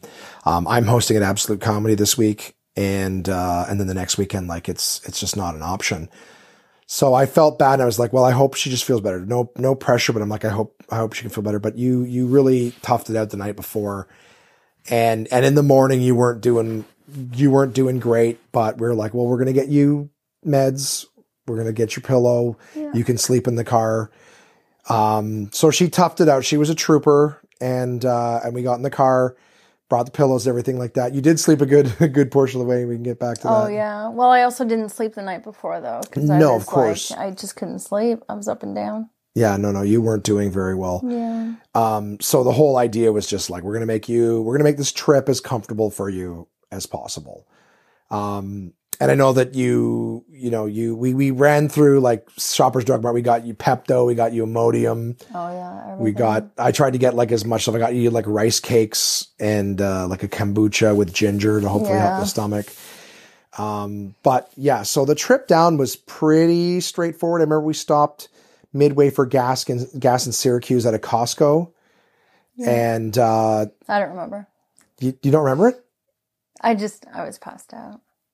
You came in with me. Okay. You don't remember any of that? Guess. We got you the acai smoothie, and you Oh got yeah, the rice. I do remember that. I remember Costco. Yeah, yeah, yeah. Yeah, yeah. We got some wagyu beef jerky that was a little too spicy for you. Yeah. Everything is. Yeah. But uh, yeah, it was funny. Anyways, I I love Costco's. I we got gas at Costco, and then uh, went inside. I got a chicken bake. So I had, I had eaten, but Crystal's tummy was a little off. I thought maybe the like acai smoothies they had would, would help with the tummy, but I just I think you were still a little too close to Oh, yeah. to when it was at its strongest. So we basically went down to uh, we basically we got to close to Atlantic City Yeah. started paying those tolls that I bitched about in a previous episode. But I was ready for them this time, so it was easy peasy. Just throwing Yeah. quarters, you know, into Yeah. the the big uh, bucket. Um, the first place we went was Caesars. So in order to start the status match off, we needed to get your Caesars diamond card. Yeah. Which this time around they were way more under renovation than when I had gone with Chad. They had like some some walls with drywall up. This time there was scaffolding and, and Yeah. stuff everywhere. You couldn't really see any of the Caesars decor at all. It was actually because kind of like a shitty experience Yeah. going in. It didn't feel like you were in a casino at all. Even though you go into the casino floor and there's games everywhere, the walk through was very like tunnels and ba- it felt like you were walking through like the back hallways of, you know, Yeah. some some arena or whatever. Where you're just like, oh, this isn't this doesn't feel like a luxury hotel. You could see like the the the you know iconic Caesar statues and stuff like behind all of the construction, which is Yeah, exactly. It didn't. very exciting. Yeah. No, it didn't look nice at all. But but they gave her her her cards, and we're like, okay, now we got the physical Caesar's diamond card. We went uh, and you weren't doing too well. Remember at this point you still weren't feeling too good. I was chugging Pepto. yeah. I remember that in between almost every hotel. Chug. Okay, let's keep going. yeah. That was crazy. Well, the next one that we did was kind of cool. Um, that was the Hard Rock. So walking down the hallway of the Hard Rock, they had all this like memorabilia: suit worn by Frank Sinatra, suit worn by Dean Martin, Cher's dress, you know, some different shit. And uh, that was the one where I had actually matched with them in mine. That was the only hotel that I needed to rematch with because the expiration was at the end of February and I had gone mid February. So mine was actually expired. So we both needed to to tier match while we were there. But mm-hmm. because you were a near to new tier match, they gave you fifty dollars in free play, mm-hmm. Which was kind of cool. So what we now at this point, you still were not feeling well, and that was a particularly smoky Oh, it was so gross. casino. We were trying to find the game that Crystal and I like, which is uh, uh, the Willy Willy Wonka? Willy Wonka one. We we tended we had good luck with that in Vegas, and we uh, Mm-hmm. we like playing that one. Seems to be our lucky one. Yeah. Um, we um, we we looked around to see what because it was your free play. What did you find? You found one called Klinko or whatever, right? Oh, Like- that was a good guy. Plunko. Plinko. Was it Klinko? Oh, It was because Plinko. It Klinko is definitely of, the the thing, and it was definitely a knockoff name to it. Yeah, so it was maybe like Klinko. Klinko or something like that. Yeah. But it was a it was a fun game. We actually won Yeah. on that one. We won about That was what? the big one, right? No. no no no no foreshadowing. Uh-oh. Um, the uh, yeah, we won about eighty bucks on it. So out of fifty dollars in free play, Yeah. I would have been happy if we we had gotten twenty dollars Back. twenty dollars, you know, out of the free play. Because again, for anyone who doesn't know, when they give you free play, you can't just put it in a machine and take it out right away. You kind of have to play it. And if you win, you can take out your winnings, but you can't take out the base amount that they give you. So, like I said, they give you fifty bucks. I'd be happy if we won enough to take twenty bucks out. But we hit quite a few little things, and then we hit like a big. We ended up getting like about eighty bucks, all said and done, out of the Yeah. out of the free play, which is great. And this time around, even though I, neither one of us had status again, excuse me for the yawning, even though neither one of us had the, the rock royalty status, the kid at the, the parking garage actually believed me this time because it's the only hotel that makes you pay on the way in for parking. Because Caesars, you pay on the way out. So it's great. You go in, get your diamond card, you swipe on the way out. Everywhere else, you tier match. You know, you have your card on the way out so you can swipe it and not pay. But Hard Rock was the only one that, you know, you paid on the way in. And it wasn't even the benefit of, of being like, well, this time I'll have the card. No, it's the only one where my fucking status, you know, expired at the end of the month. So I'm like, mm-hmm. I'm like, we need this free play just to pay for the, the parking, which was the case the first time I went with Chad. But this time the kid was nice. He let us in. So, Yeah. You know, we saved $25 parking at Caesars being Diamond. We saved 10 $10 at uh, at Hard Rock being Rock Royalty. And we made 80 bucks, so we're now doing well. We got at least a tank of gas and a little bit of, you know, roadside amenities paid for. Yeah. We went to Ocean uh, Casino, which is where we were staying. And at this point, it was probably just after four, maybe getting close to five. I don't remember exactly what time it was. But uh, we got there, parked, went in, we went to the rewards desk, matched Crystal, no problem. It actually took less time than it took when Chad and I were there. Um, they matched her, you know, right away, got the prime, uh, gave us the, um, what was it, the voucher for the Avila Lounge, gave you all your stuff. And then we went to the lobby to check in for the first time. Now, when Chad and I were there, we stayed at the Borgata, so once we had matched at Prime, there was no reason to stay. In fact, Chad and I went upstairs to the seventh floor of the Avila Lounge, and right as we went in, that's when they were like, "Oh, how old are you? Oh, sorry, you can't come in." I was like, "Okay." Wolf down a couple things, go back downstairs and meet Chad. Well, this time, Crystal and I, uh, we were like, "Okay, well, we're staying here," so we had to go to the lobby to check in, right? Um, we still had one more place to hit that evening, but we figured let's check in, get our, our room, and you know maybe deal with any issues that we have there. Um, so we went into the front, the lobby. It's a very weird setup that they have. You know, you oh, don't. it's so confusing. Yeah, you don't walk in the front door and it's like, okay, here's the front desk, and then the, the elevators are there. It's like you drive up to the sixth floor of the parking garage. You know, uh, I think at this point we weren't even on the wacky one. You just you come into the parking garage on one floor. You're on the sixth sixth floor for the casino floor.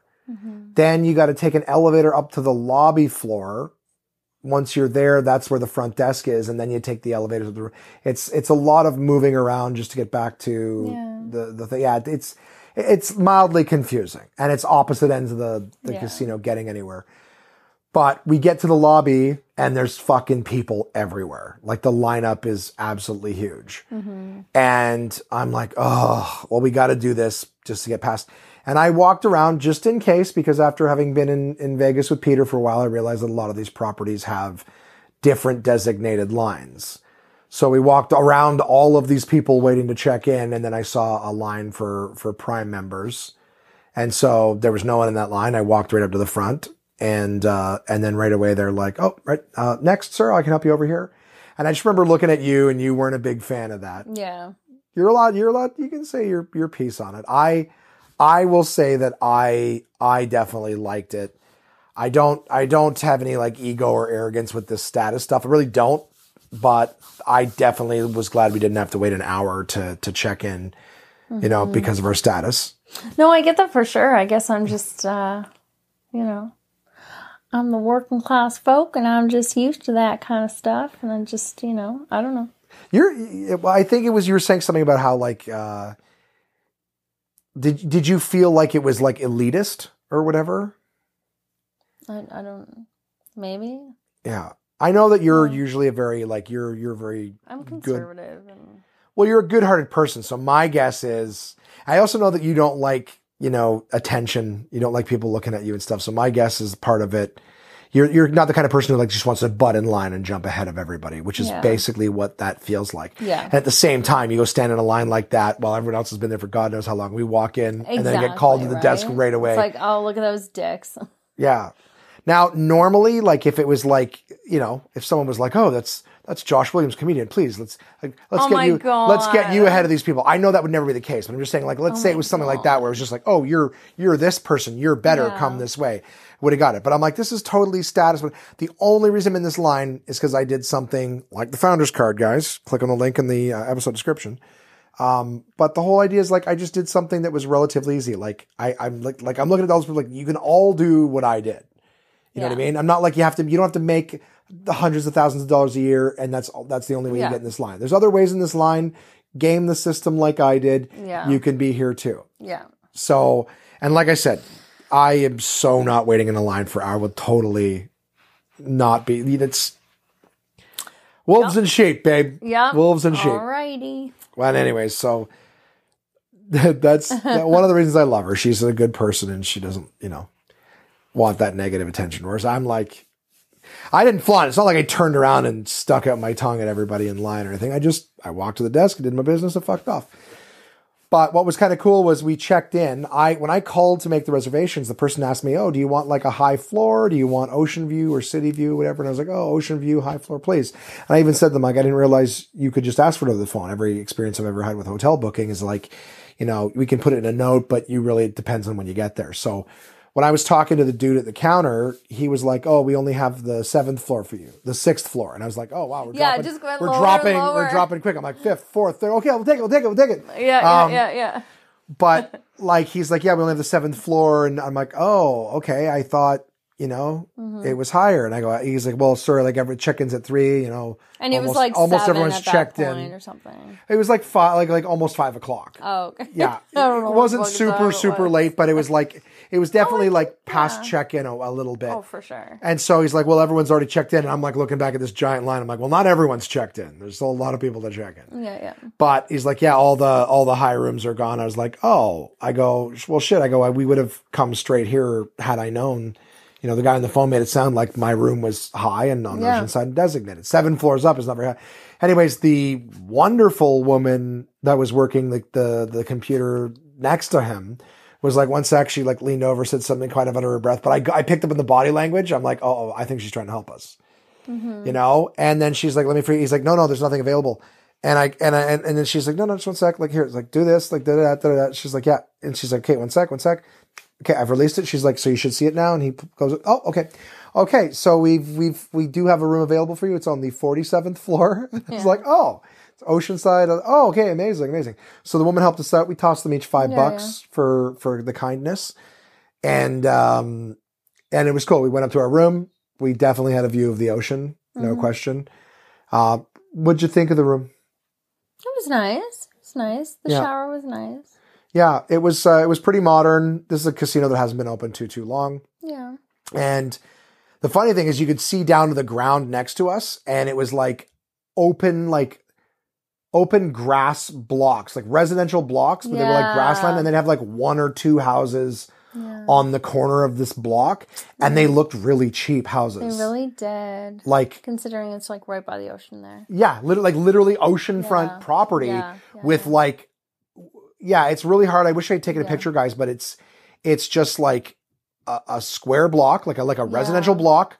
Only it's all lawn except for like two houses on the corner, and you're like, this is ocean next to like a mega resort. For sure, but it might change because this resort itself is fairly new, right? Right. So I'm sure there's going to be some growth and expansion. But I'm just blown away because Atlantic City and the boardwalk area has been big for years. Yeah, So no, for all that fair. property to have just stayed, it was just fascinating. It's something you wouldn't expect to see. It would be like seeing a, a block with nothing on it in a hotel next to Vegas. You're like, wait, how is how is any of this property yeah, just open and available? Like if it had been just grass without those like two little houses or whatever, I would have been like.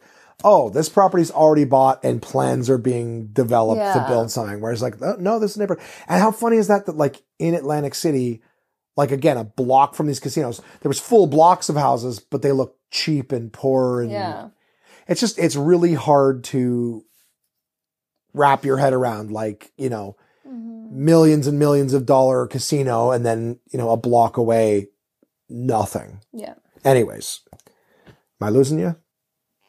No, No? I, I'm just, I yeah. Sorry. well, you know, I'm just asking your, your thoughts. You saw it with me. Yeah, That's yeah. all just including you in the, uh, in the You're chatting. I'm not. I'm not a. I'm not a talkover. Like I just. Oh, you I'm go. just- feel free to talk over I me. can't That's though. That's the thing. Why not? I, I I don't know. I just you know, you're talking. You're Okay. you're right in mid sentence explaining it, so I don't know. It's all good. Well, feel in when I feel feel free to jump in. I've uh, we're we're still we're still recording. I'm not going to edit this, any of this out, but um, yeah. Uh, we we got our room and we decided. I was checking in with you. You were still not feeling too too great, but I was like, listen, we can try to do MGM tomorrow. And I think you were just kind of like, you know what? Let's just get it over with. Yeah. let's get the last one done. And I was like, okay. So last stop, uh, and and really the the ultimate uh, motivator for this trip was turning Caesar's Diamond into MGM Gold. And so the last stop was the Borgata, the only MGM property in Atlantic City. So we went up to the Borgata, which is where Chad and I had stayed, uh, you know, a month prior. And uh, we got there. That was the that was the hotel where you when we came in, you basically said like, I think this is the nicest one. This one's yeah, I did like that one the best. Yeah. Yeah. What did you think when you saw it? I I I thought it was really nice, and yeah, um, I did think it was kind of classier. It seemed cleaner too than some of the other ones that we went to. Yeah. Um, again, it, it had a bit of a Vegas feel, all of it, but not really. It was all very different. Um, but that one was a little further from the ocean, so I still appreciated that we got the ocean view.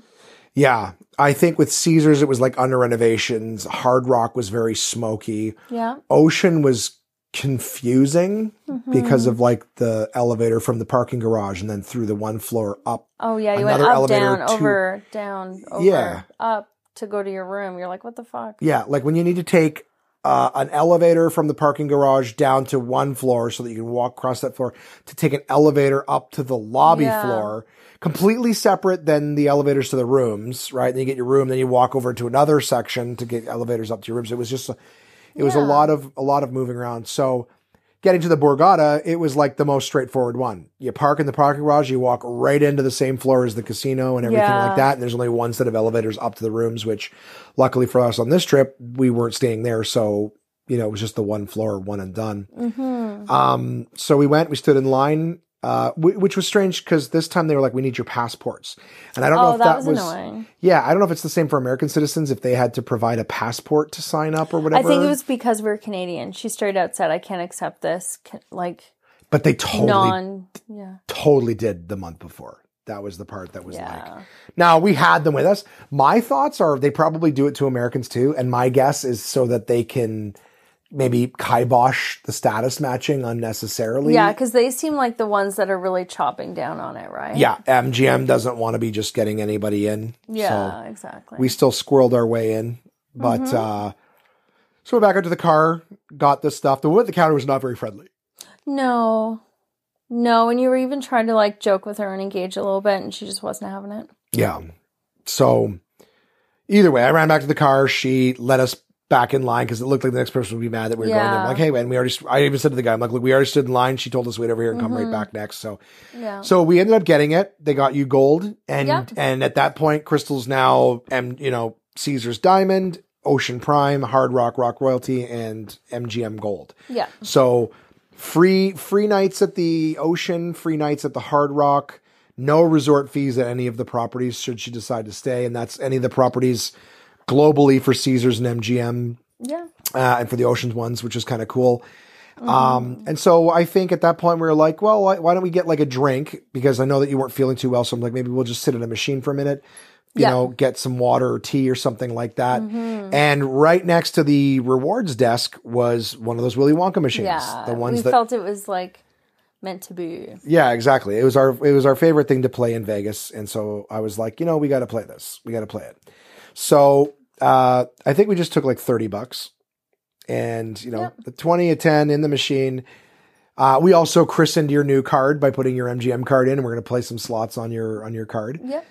um, and i think after like the 30 bucks they're really we got close to the end Oh, we were I was down like- to the last like two seventy five or something like that. yeah and i think i'm like okay we'll put one more 20 in waiting to find a drink person which Yeah. never never ended up showing but i think we got uh what was it? I was I, I joked that I'm like, oh well, we got to find a couple bottles of water. We're gonna we're gonna pay fifteen dollars for a bottle of water because we put thirty bucks in, Yeah. and so decided to put the other twenty in. And same thing, ran it down, Yeah. and uh, it wasn't until like the second last spin that I Yeah. decided to go like high bet, like two fifty on the spin. A high bet for for us, it's a high bet. For someone who's spending thousands of dollars, two dollars fifty cents is not a lot. But hey, when you're only betting thirty bucks, that's it's fifteen spins. That's not a lot of spins. So what what happened on the spin? You got like four hundred. Yeah. Yeah. Well, yeah, we hit a bonus. We hit a bonus, and uh, you know, it gave. It, I don't even remember what it was. Willy Wonka. It Yeah, yeah, yeah, yeah. It started doing the bubbles, blowing bubbles or whatever. Yeah. And it was like, yeah, it was. We we even got an extra spin, so it was supposed to be a three spin bonus, and one of the things we got was even an extra spin on that. So we just hit, and I think once we got up to two hundred, I was like, yeah, awesome. And then our last spin won us yet another two hundred dollars. So Yeah. we were like, okay, we just made four hundred bucks, eighty dollars still heavy from the Hard Rock. So we were both feeling pretty good. I think at that point, just the adrenaline of the winning maybe flushed a little bit of the illness out of you. Mm-hmm. And so we were chatting, and then I think we decided, like, well, hey, why don't we go to, to Caesars? Yeah. We'll go back to Caesars. There was a Chef Ramsay pub there at St. Patty's Day. And I remember what you said, which I thought was was funny and, and cute. I was like, okay, she's she's she's trooping through.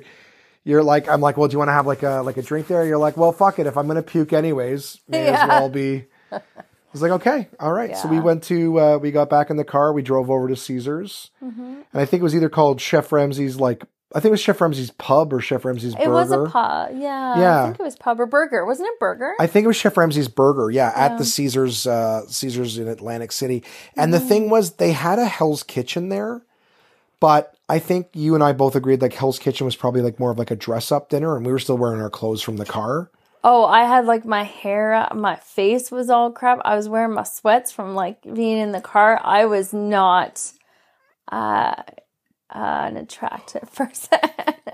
So, so yeah, yeah, I like- was like, no, maybe not the four star or whatever Yeah. restaurant. Yeah, we we thought we may have been a little underdressed for for Hell's Kitchen. So what we what we decided was, hey, you know what? It's St. Patty's Day, the the drinking and pubby day. Why don't we go to Chef Ramsay's Burger? It looks like a pub sort of style thing, anyways. We just thought it would fit the bill and and and our particular particular situation for dress. Yeah. Um, so yeah, we went back to to Caesars, and and then of course once they sat us, uh, you were looking at the menu and you found beef Wellington on the Yeah. menu, so that's pretty sweet. And I wouldn't have gotten it, but we had that hundred dollar credit, and it was like, oh, for F sakes, of course. yeah, if you got if you got a hundred dollars burn, and it wasn't Yeah. like it's not like a hundred dollar gift certificate where you can use a little bit. There's some left. It's like it's a one shot deal. You get a hundred bucks off of a dinner. So it was like yeah, seventy bucks for Wellington, Yeah. creme brulee, and then you had like an apple mule. Yeah, that was pretty good. Yeah. I was so worried though it'd be the most expensive meal I've ever picked up. Yeah, Yeah. right. I was gonna say how what a luxury to be able to have a, Right? a beef Wellington and then puke it up. Yeah. But you didn't. I didn't, but I ate little, like I ate half of it. But uh I we do know that beef Wellington the next day is even better. So Yeah. I was like, you know what? Snack on this on the way home. Yum yum. Yeah, yeah. And I had I had fish and chips. Um, the best French fries I've ever had in my life.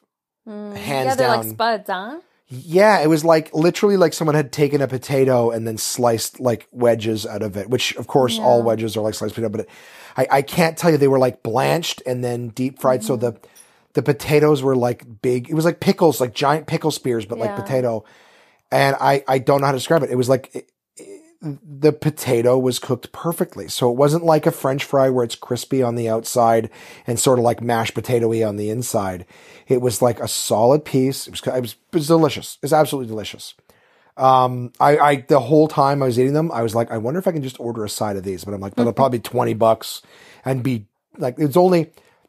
It wasn't like your standard side of French fries, guys. It was like six of them. It was like six of these. It wasn't a lot, but uh, and that's that was my concern. If I order a side of them, it's going to cost me twenty bucks, and it's going to be six more. Yeah, yeah. So, and even though we just won 400 bucks, I'm still not going to waste it all on on Mm-hmm. a few french fries.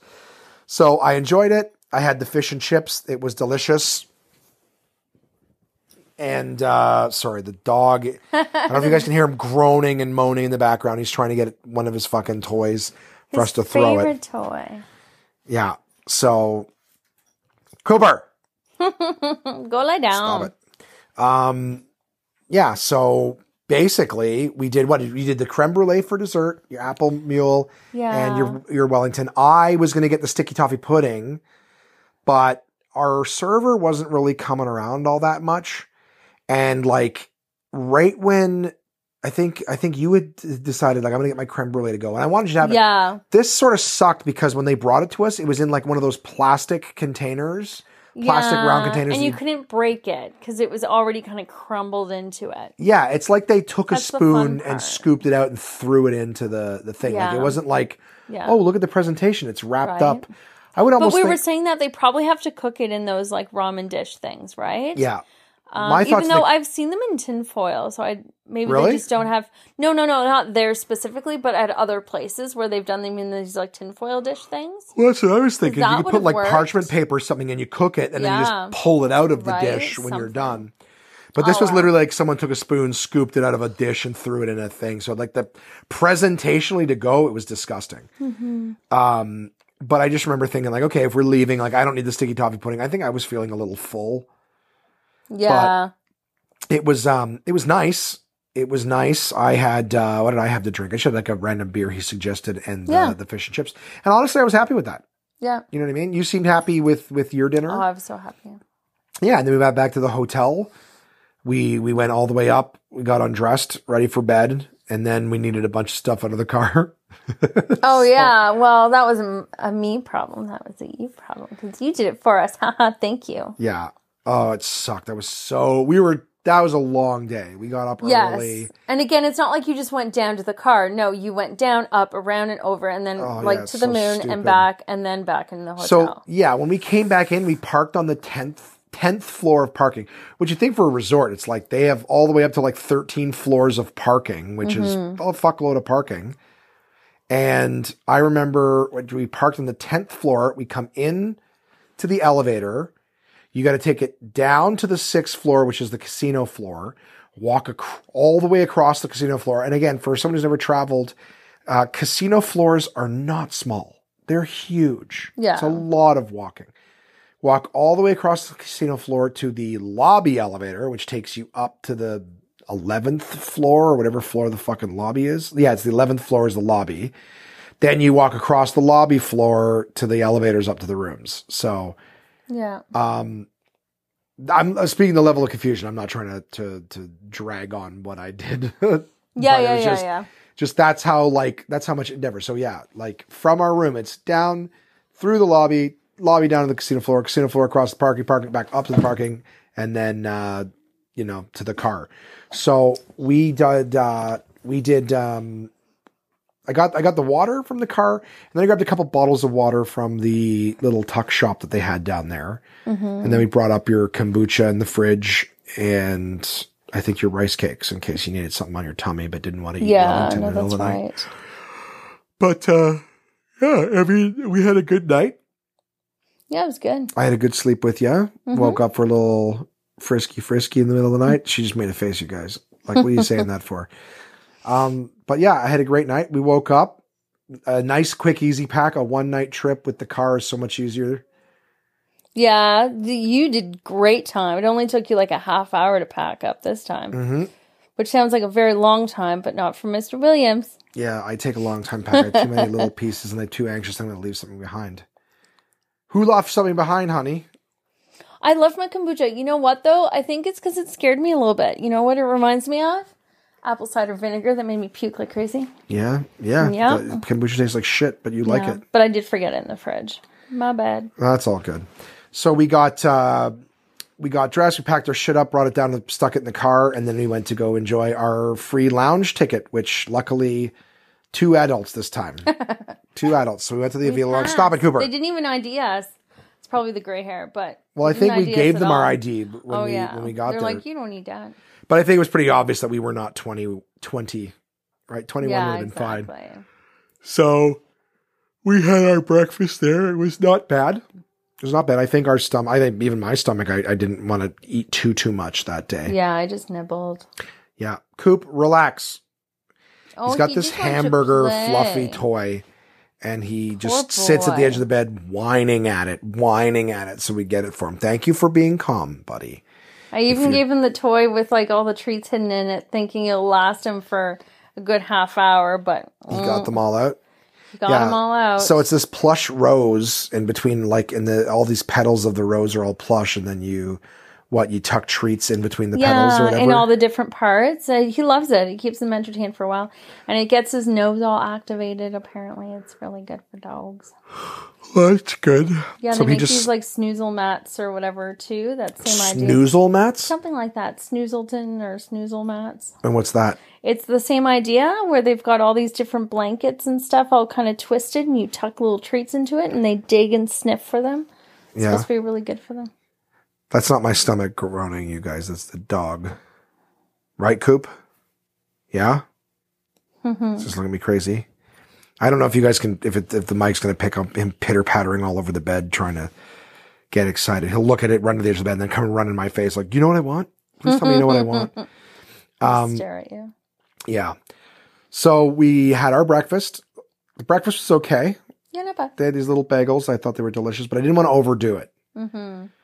So then it's time to leave. We're gonna we're gonna head home. We're gonna stop at the Philadelphia Live Casino on our way home, and uh, I remember one of the things that you had got me at the Hard Rock was while you were waiting for me in the bathroom, you went to like a machine and you got a free car wash from the Hard Rock. So when we left, um, it's just like okay, we got to drive to Philadelphia, but the the car's gas light was on, so we needed to refill. And I remember I'm just like searching, oh, what's the cheapest gas in the area? Thanks to the app Waze, we uh, were able to see like, oh, there's this place Rocktane. Oh, it's the Hard Rocks, you know, Yeah. gas station.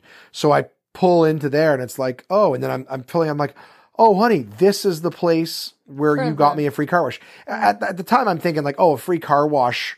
You know, we're in the resort. I'm like, where the fuck? I'm not going to drive Where around looking for a free car wash. To Yeah. fucking hell with that. So I'm just pulling and I'm like, oh, oh, this is the car wash place. I could fucking get a car. My car looks like shit right now. It's so covered in salt. Yeah. So I was like, oh, this would be great. Oh, fuck. And I couldn't find, I, I was not like I scoured, but I look in the car. I'm like, yeah, I think I threw out the ticket because I'm like, you know, never going to make use of it. Yeah. But uh, guess what, honey? Guess what I found this morning when I was cleaning the car? Yeah, your water bottle was sitting on it. So it was in the bottom of the cup holder. So it was there. It was in the car. We could have got. The thing. bad. Whatever. Story of my life. Like, so it was still sweet of you. So I still am grateful for you for getting the free car Yeah. Mm-hmm. wash or whatever. And fucking had had I just lifted up the water bottle and like, oh, there's the ticket. We can Right. wash the car off. Oh, yeah. I mean, it's Oh well, good. I'm sure we got it filthy driving it back. So Yeah, yeah. You know what? In all fairness, and it snowed, but we'll get to that in a little bit. Anyways, I just wanted you to know I found the thing. It was in the car. We could have used it. Mm-hmm. Um, so then we drove to the live casino. Yeah. This time, the live casino was the same as my experience when I was there. When they were like, "Hey, we need to take a picture of all your stuff, and our marketing team will let you know what what thing you qualify for." So I did qualify for black. I checked my status before I left, and I'm I was black with live. So they they printed my cards, gave them to me, gave me ten dollars in free play. They they gave you the standard one for now, as I'm sure you'll get upgraded to the Yep. black later, uh, and ten dollars in free play. So I just decided we still had a reasonable amount of, you know, um, winnings. yeah, exactly. Winnings and and the cash on person was like uh, sixty bucks. So I'm like, well, here, thirty dollars for me, thirty dollars for you, or no, sorry, twenty each. Yeah, 10, 20, 10 from the free play. 10, yeah. Yeah, so it's like okay, let's play. uh Let's play our our free play or whatever. Mm-hmm. Um, and we all each pick a machine. I picked some stupid monkey machine because that's your pet name for me. Yeah. So I was like, oh, it's a monkey, you know, with Exactly. bananas, whatever. So we sat, we played. It was not very, uh it was not very good. We never hit a bonus. Yeah, it sucked. It sucked. Yeah, it just it took my money and the free play money. Yeah. And then you found the Willy Wonka machine. We played that for a little bit, and that one we hit we hit two Oompa Loompa bonuses, but they both sucked. Yeah, exactly. The person beside us was getting more. Yeah, they they they they got a ton of stuff. They got Yeah. Mm-hmm. they got hit they hit good, but it was just it was nice to play. And I just remember you were like, you know, I think you were joking with me, but it was just kind of like, I'm like, fuck, it's a good thing we didn't bring in the other the other hundreds or whatever. And you're like, oh, they're in the car, we can go get them. stuff. Yeah, yeah, yeah. No, I was definitely joking. yeah, but it was fun. I I do like playing that Wonka game with you. Yeah. Yeah. Um, when we came back, which which will I'm going to put a little asterisk there, just so if whether I speak about it on my own or if I speak about it here with with Crystal, is um, I'm going to be. Uh, I haven't even recorded last week's episode yet, which I will do in the morning when I record the rest of this one. So onesies listening, you'll you'll get all of this at once. But this will be the first official time I'm talking about it to you guys in terms of actual recording. Is um, I'm going to be doing a group pull in a few weeks when we go to Las Vegas. So um, just to give you guys a, a heads up about the group pull. Um, I spoke to a few of my friends today who, you know, some of you onesies and, and, and some friends who are interested in being a part of that. Um, and what a group pull is, is it's basically a way for, for people to make more money, uh, to, to lower their risk and have a better chance at winning like, uh, like a high amount of money. And so the way it works is, you know, you get a bunch of people. I'll give you an example. Like we'll use a nice round number, like 20 people. So 20 people all pitch in a hundred bucks. And now instead of having, you know, 100 bucks towards winning, you've got $2,000 towards winning. And it basically just keeps everybody alive long enough to maybe hit a bonus or a jackpot or something like that. And, uh, you know, the way it works, generally speaking, is everybody pitches in a hundred bucks. Um, so you pitch in your hundred bucks and, you know, a lot of these group pulls and things that I've seen online, uh, some of the Vegas channels that I've watched, Um, all the people are present, so everyone meets at Vegas. That's booked well in advance. But now I'm I'm going in about two weeks, and I thought, well, this is the kind of thing that I can do virtually. So anybody who wants to jump in on the group pull, um, you know, I'll try to get some people together. I've already got uh, four people committed, uh, and then Crystal and myself as well uh, are going to be a part of it. So, um, you know, we're already up to, to 600, 600 bucks in a group pull. So the way it works is if you're interested in being a part of the group pull, um, you know, send a, an email, contact at onemanpodcast.com or contact me through any other medium if you have access to me. And just let me know that you want to be a part of the group pull. Right now, it looks like we're going to be doing it on Thursday, April 6th um, at 5.30 p.m. Uh, local time to Vegas, that's Pacific Standard Time, or 8.30 p.m. Eastern Time back here in uh, in Ottawa, you know, Toronto, New York, that st- that sort of time.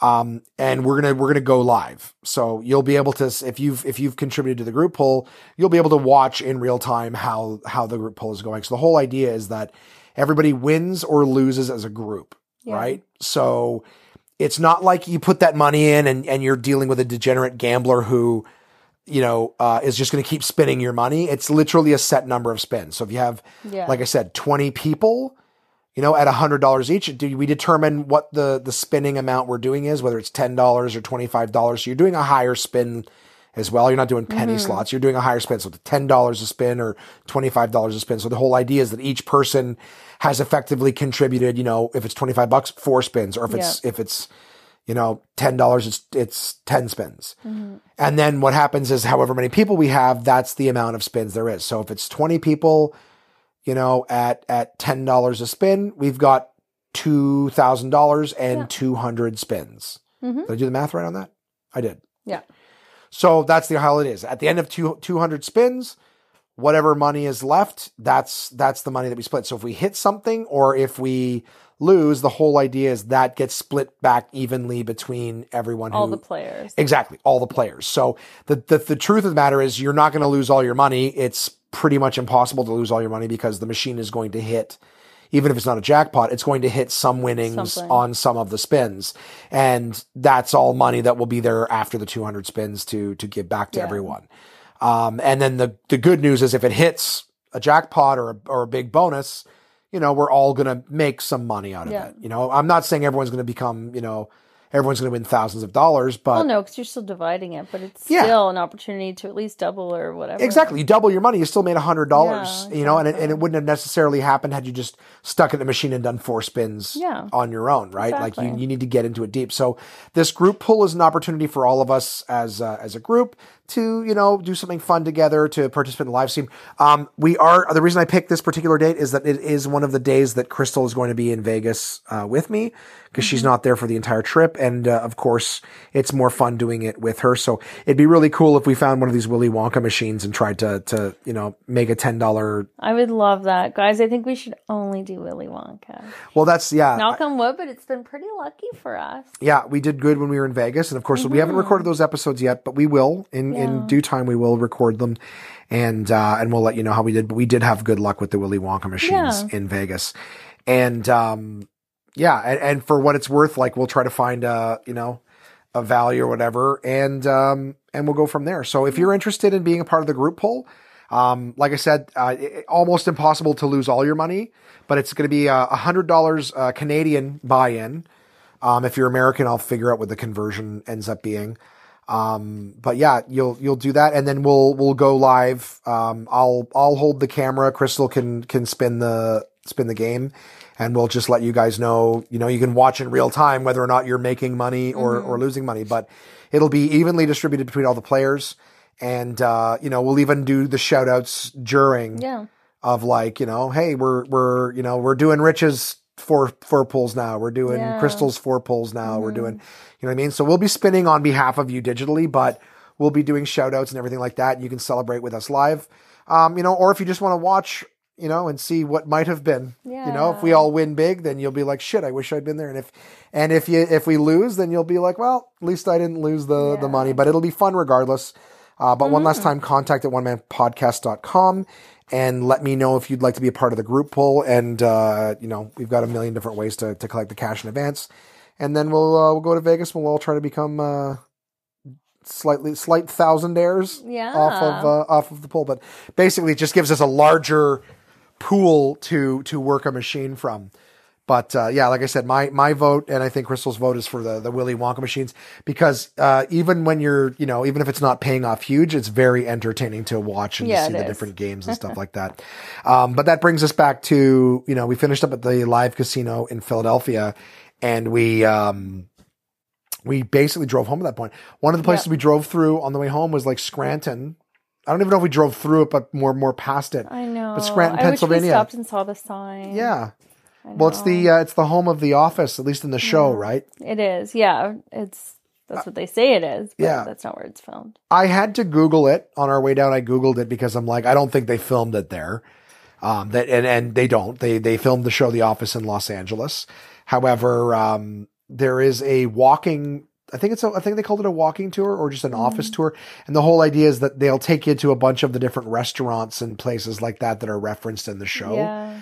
I I read the names. I couldn't recognize a single one of them. However, someone like yourself who's Yeah, watched the show probably. multiple times would probably recognize the names of these places, which may always be a fun reason for you to go back to the area.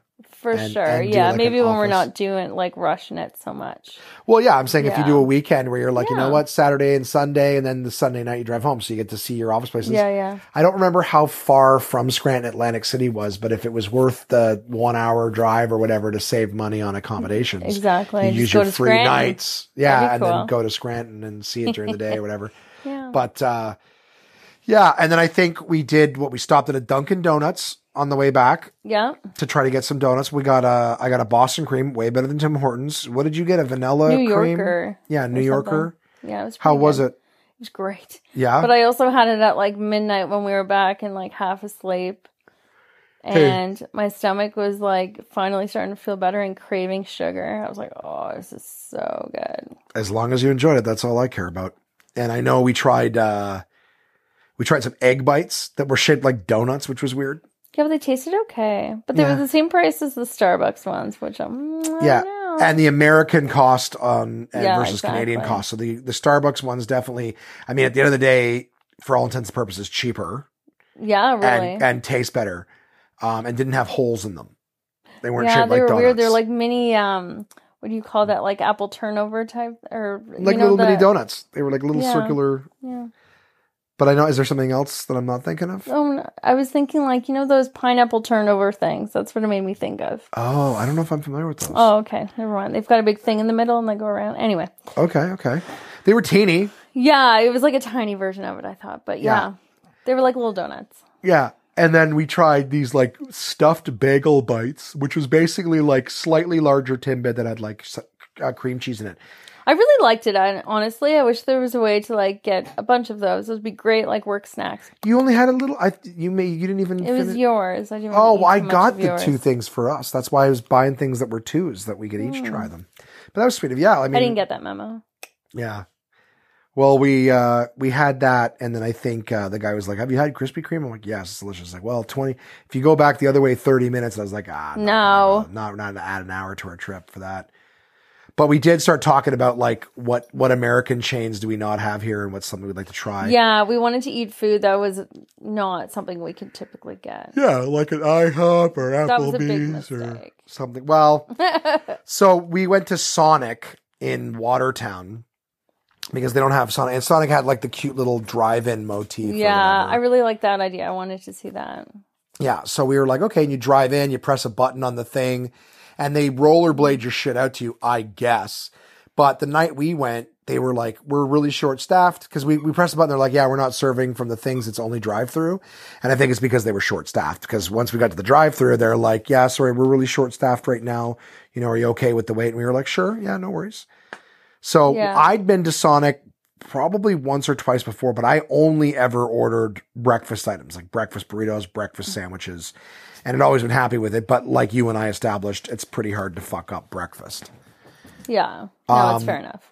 Yeah. So this time we both got burgers because I went with Simon and Mikey a few years ago, and they seemed to both like their burger. Yeah, They were. What, what do we got? We got we got a, a bre- breakfast brioche sandwich. I got mozzarella sticks, Yeah. the tater tots that came with breakfast. Yeah. We got a Hi-C fruit Yeah. punch. First time drinking that. It's really a fruit punch. Yeah. Yeah, I thought it was gonna be orange. I think you thought it was gonna be orange, but it ended up being a, a fruit punch. Yeah. I thought it'd be like a Fanta or something like that. Yeah. It is not. it grew on me. It's also not carbonated. I really like the carbonate. Yeah, it, no, and you're right. It's not carbonated, but it was a nice. um I thought it was okay. It grew on us, Yeah. Yeah. and then we got a couple of Sonic hamburgers. yeah. What did you think? Gross burgers. Yeah, Yeah. They taste like Harvey's, but more like dog food. yeah. There was like this weird tangy. Yeah, you know what? I think they squished together dog food, froze it, Yeah. then threw it on the grill. So mm. it was it was just so disgusting. And I really found all the food kind of had that weird after soury taste. I couldn't even eat the the mozzarella sticks and stuff. It was just- Really? oh, it was yeah. Also though my stomach was still off, right? So I think having that first bite of that burger just like it just set the tone for all of it. It was pretty gross. Yeah, it really wasn't. uh It really wasn't that good. The first like bite, I was like, "Oh, I see what you mean by the Harvey's." Like, I find that the regular Harvey's burgers Yeah. Don't taste good. It, they've got like this processed meat, Yeah. frozen patty kind of grossness. Mm-hmm. Now, doing the hometown hockey tour and working the Harvey's RV, never had that problem because we did Lightlife Burger, which was like a plant based burger. Yeah. And then we did a uh, Angus? Angus? burger, and Yeah. the Angus was like real meat. You could even see like the ground beef. Yeah. It wasn't like a.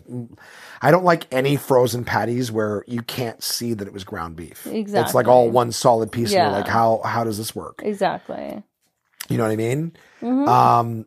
So yeah, it was gross. I you didn't finish yours. I didn't finish mine. God no. Not not very happy with that at all. Mm-hmm. And so uh so Sonic Burgers, big thumbs down for me. Didn't mind the tater tots. Didn't mind the mar- mozzarella things. Like the breakfast Yeah. one. So I I and I and the Hi-C me. So I got to tell you, the only thing I Yeah, didn't that like, grew on me. Yep. Yeah. I like their ice cubes. They're very small. They lasted a very long time. I don't know what it is, but I really like their ice cubes. We There should do go, better, guys. Canada. Come on, Sonic- better ice cubes. Sonic does ice cubes right. but it was good. It was good. I, I enjoyed it. We stopped for gas. That was also the point in Watertown is that we needed to gas up again. And uh, we got some Reese's peanut butter cups for the Ooh, lady. they're in my fridge right now, and that's all I can think about right now. yeah, you're gonna have one as soon as we're done recording. Yeah, but I got a P two, so that'll come first. Okay. we uh we, I got I got a almond joy because we don't have those here, and I I crushed it on the way back. And then what was the other thing I got? I go Oh, oh, Payday. payday. I got a chocolate covered pay. Fuck me, I need to get paydays. I'm gonna I'm gonna eat the fuck out of some paydays on this Vegas trip. It was so fucking good. It was so good, I want guys. some paydays too. I'll bring some. really? Yeah, I'll buy some and bring them home. Yeah. You only had one bite too. Oh, it was so good. good. I like anything peanut butter. Mm-mm. Yeah. Yeah, it was delicious. Um I'm about I'm about payday. Mm-hmm. Yo. Give me that Skrilla, as the young kids say. Um so that was kind of like we we hit this weird fucking pocket of snow afterwards. It was a whole called Lake snow. Snow. that was so funny. Yeah. It really was like snow though, because it stopped snowing after that. Yeah, I we, we kept saying I've never heard of lake snow before, and I thought is that like something they call. But when we got to the border, the guy had explained to us that uh, he's like, yeah, it comes off of Lake Ontario when the when the hot air hits the the cold water or whatever. It's like you get this this snowstorms that just happen out of the blue, um, and it really only happened in like upstate New York. And then I was worried about being a horrific blizzard when we got back, and it like stopped on the other end. Yeah. So It was getting really scary though.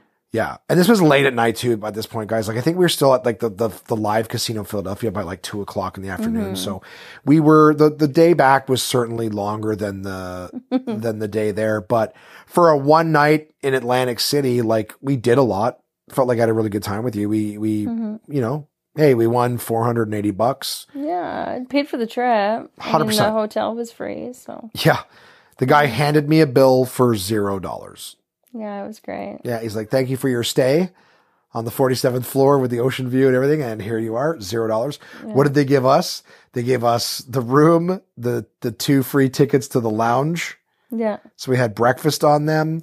Mm-hmm. Uh, and we now, and you now have in your arsenal two free nights at the ocean, two free nights at the That's Wynn, a seven day Yeah. free cruise for two. who wants to come? You have to drive. no, just joking. Yeah, but it's an option. It's an option. Um, none of my listeners are allowed to go spend a weekend at the casino with my wife. Just uh, I'll drive. If you want to go do it together, we'll do. We'll, we'll find a reason to to go. We'll do the office walking tour, and then I'll drive us. yeah, who's in? Let's do that. Who wants to do that? do that? Let's do it. Yeah, yeah, yeah, yeah, yeah. I want to. I also want to take a picture under the Scranton sign. Yeah, is that something you really want to do? It's I not. do, It's yeah. not expensive. You know, if yeah, we I do the, do. I wish we did it while we were there because I don't want to do that stupid drive again. it's not that bad. Ugh, It's not that bad. Well, yeah, the f- way there was perfect Yeah. Because I slept the whole time. Well, you know, um, Chad wants to come back sometime in the summer. Maybe we can figure out the two things together so that it's not like, like if I have to drive down, maybe we'll go beforehand and we'll do the weekend and the Scranton and the office stuff. Yeah. And then on the way home, we'll just pick him up and, Oh, back. okay. I thought you were going to say we are going to spend all that time with Chad. No, No, thank you. I'm just joking, Chad. but that could be two birds, one stone. Yeah, totally. You know what I mean? Yeah, And we just go a little further to, to Scranton. yeah. We'll see how far away it is from Atlantic City. Because we have a free hotel there, but if we have to drive three and a half hours Exactly, to get then there, not then it's not it. really worth it. But I don't feel like Scranton's that far. I feel like it's an hour and a half from Atlantic City. So to save the money, it might be worthwhile. We'll see. Okay, well, we can figure that out when we're not doing a podcast, maybe. Don't tell me how to run my stupid show. I fucking inconsistent. I'm sorry. Maybe they want to listen. I don't know. This they have to hear how we communicate, honey. Um, I think a lot of people who've been listeners for a long time. It's been a long time since you've been on. So maybe they don't even think you exist. Maybe. It's like a beautiful mind. I'm actually just sitting here by myself doing both of our voices. I just edit the, the your laughter. It's like Norman Bates's mom. Hey, wasn't how to fly. Um, but yeah, we got home. It was late. and we went to bed. We went to bed. That was it. That's Did you have fun though? Like for you, it was your first time. What in Pennsylvania? Your first time in New Jersey?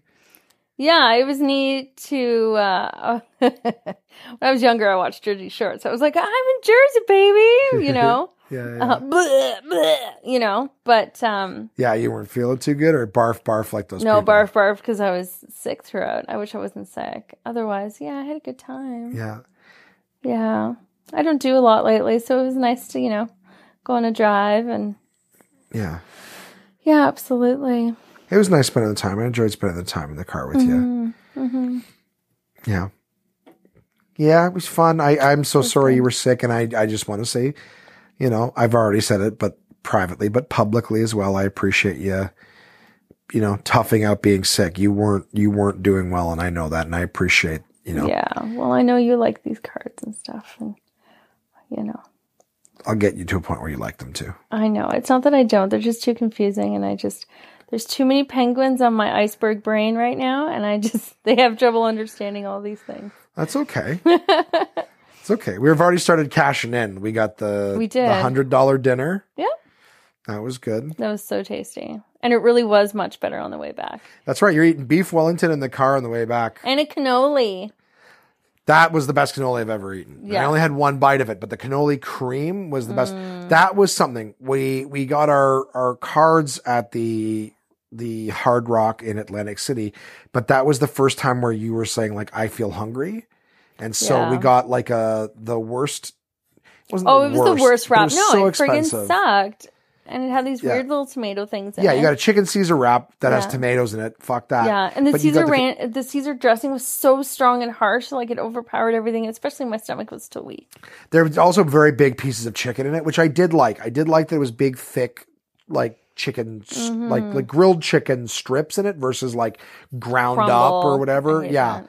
Um, but for a, for a relatively small chicken Caesar wrap and a cannoli was like 20 Mm-hmm. bucks, 20 plus.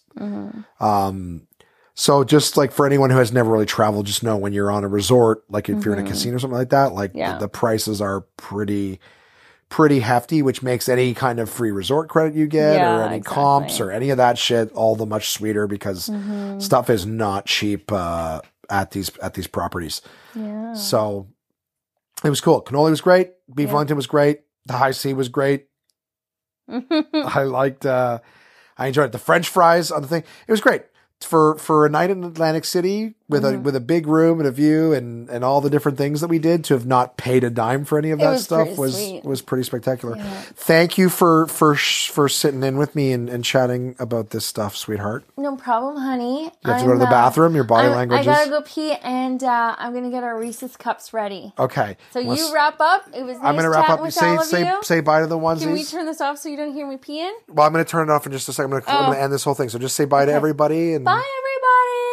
Nice We're- chatting with you. where can they send their questions for you and stuff and their, their emails? to uh, contact at one man onemanpodcast.com. Don't Thanks, email me. Leave me alone. Thanks, sweetheart.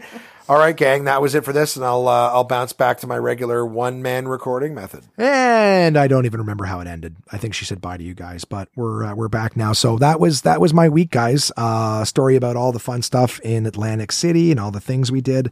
Um, even last night, I can't even remember what we did. I think we were going to watch something and we passed. I don't even remember what we put on. But um, that was my week, gang. Thank you for listening. Uh, just wanted to plug uh, my uh, my dates. I'm this week. I'm I'm hosting at Absolute Comedy. Um, I'm I'm week is already underway. By the time you guys get this episode, the week is already underway. I'm hosting the 21st through the 26th at Absolute Comedy. Uh, I will be headlining again in May, May 23rd through 28th. So if you can't come this week, come to that. In the description, there is a link to the founders card, which is what got the ball rolling on my status matching and crystal status matching and all the fun stuff we got out of that. The Neo MasterCard is there, 25 bucks for you for a free card that has no fees and instant cash back. Uh, thousands of different retailers in Canada, and also a link to Skiplagged, which is the site that I use for booking flights. And even if you think that, you know, hey, I'm already using Hopper, I'm already using uh, Skyscanner, well, Skiplagged, in my opinion, gives you even better deals than that. So uh, check that out. Click on the link. All those things help with the podcast. Again, a reminder uh, if you heard about it earlier and you're interested, the group pull will be happening April 6th. Uh, at 5:30 p.m. Pacific Standard Time, 8:30 p.m. Eastern Standard Time.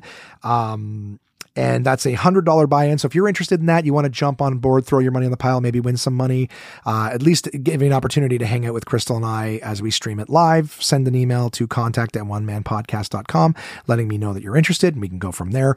Um, so yeah, like I said, coming up this week, I'm hosting an Absolute Comedy. It is six o'clock on Tuesday, so I am going to end this, process it, hopefully get it get it all done for you guys, so that I can get my ass to the club and uh, and hopefully be funny.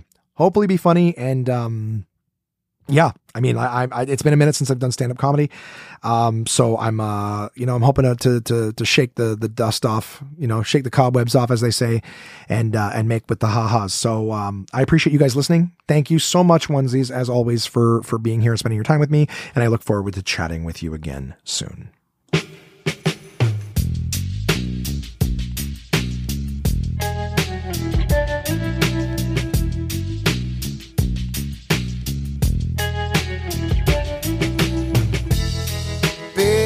Let's cruise. No way from here.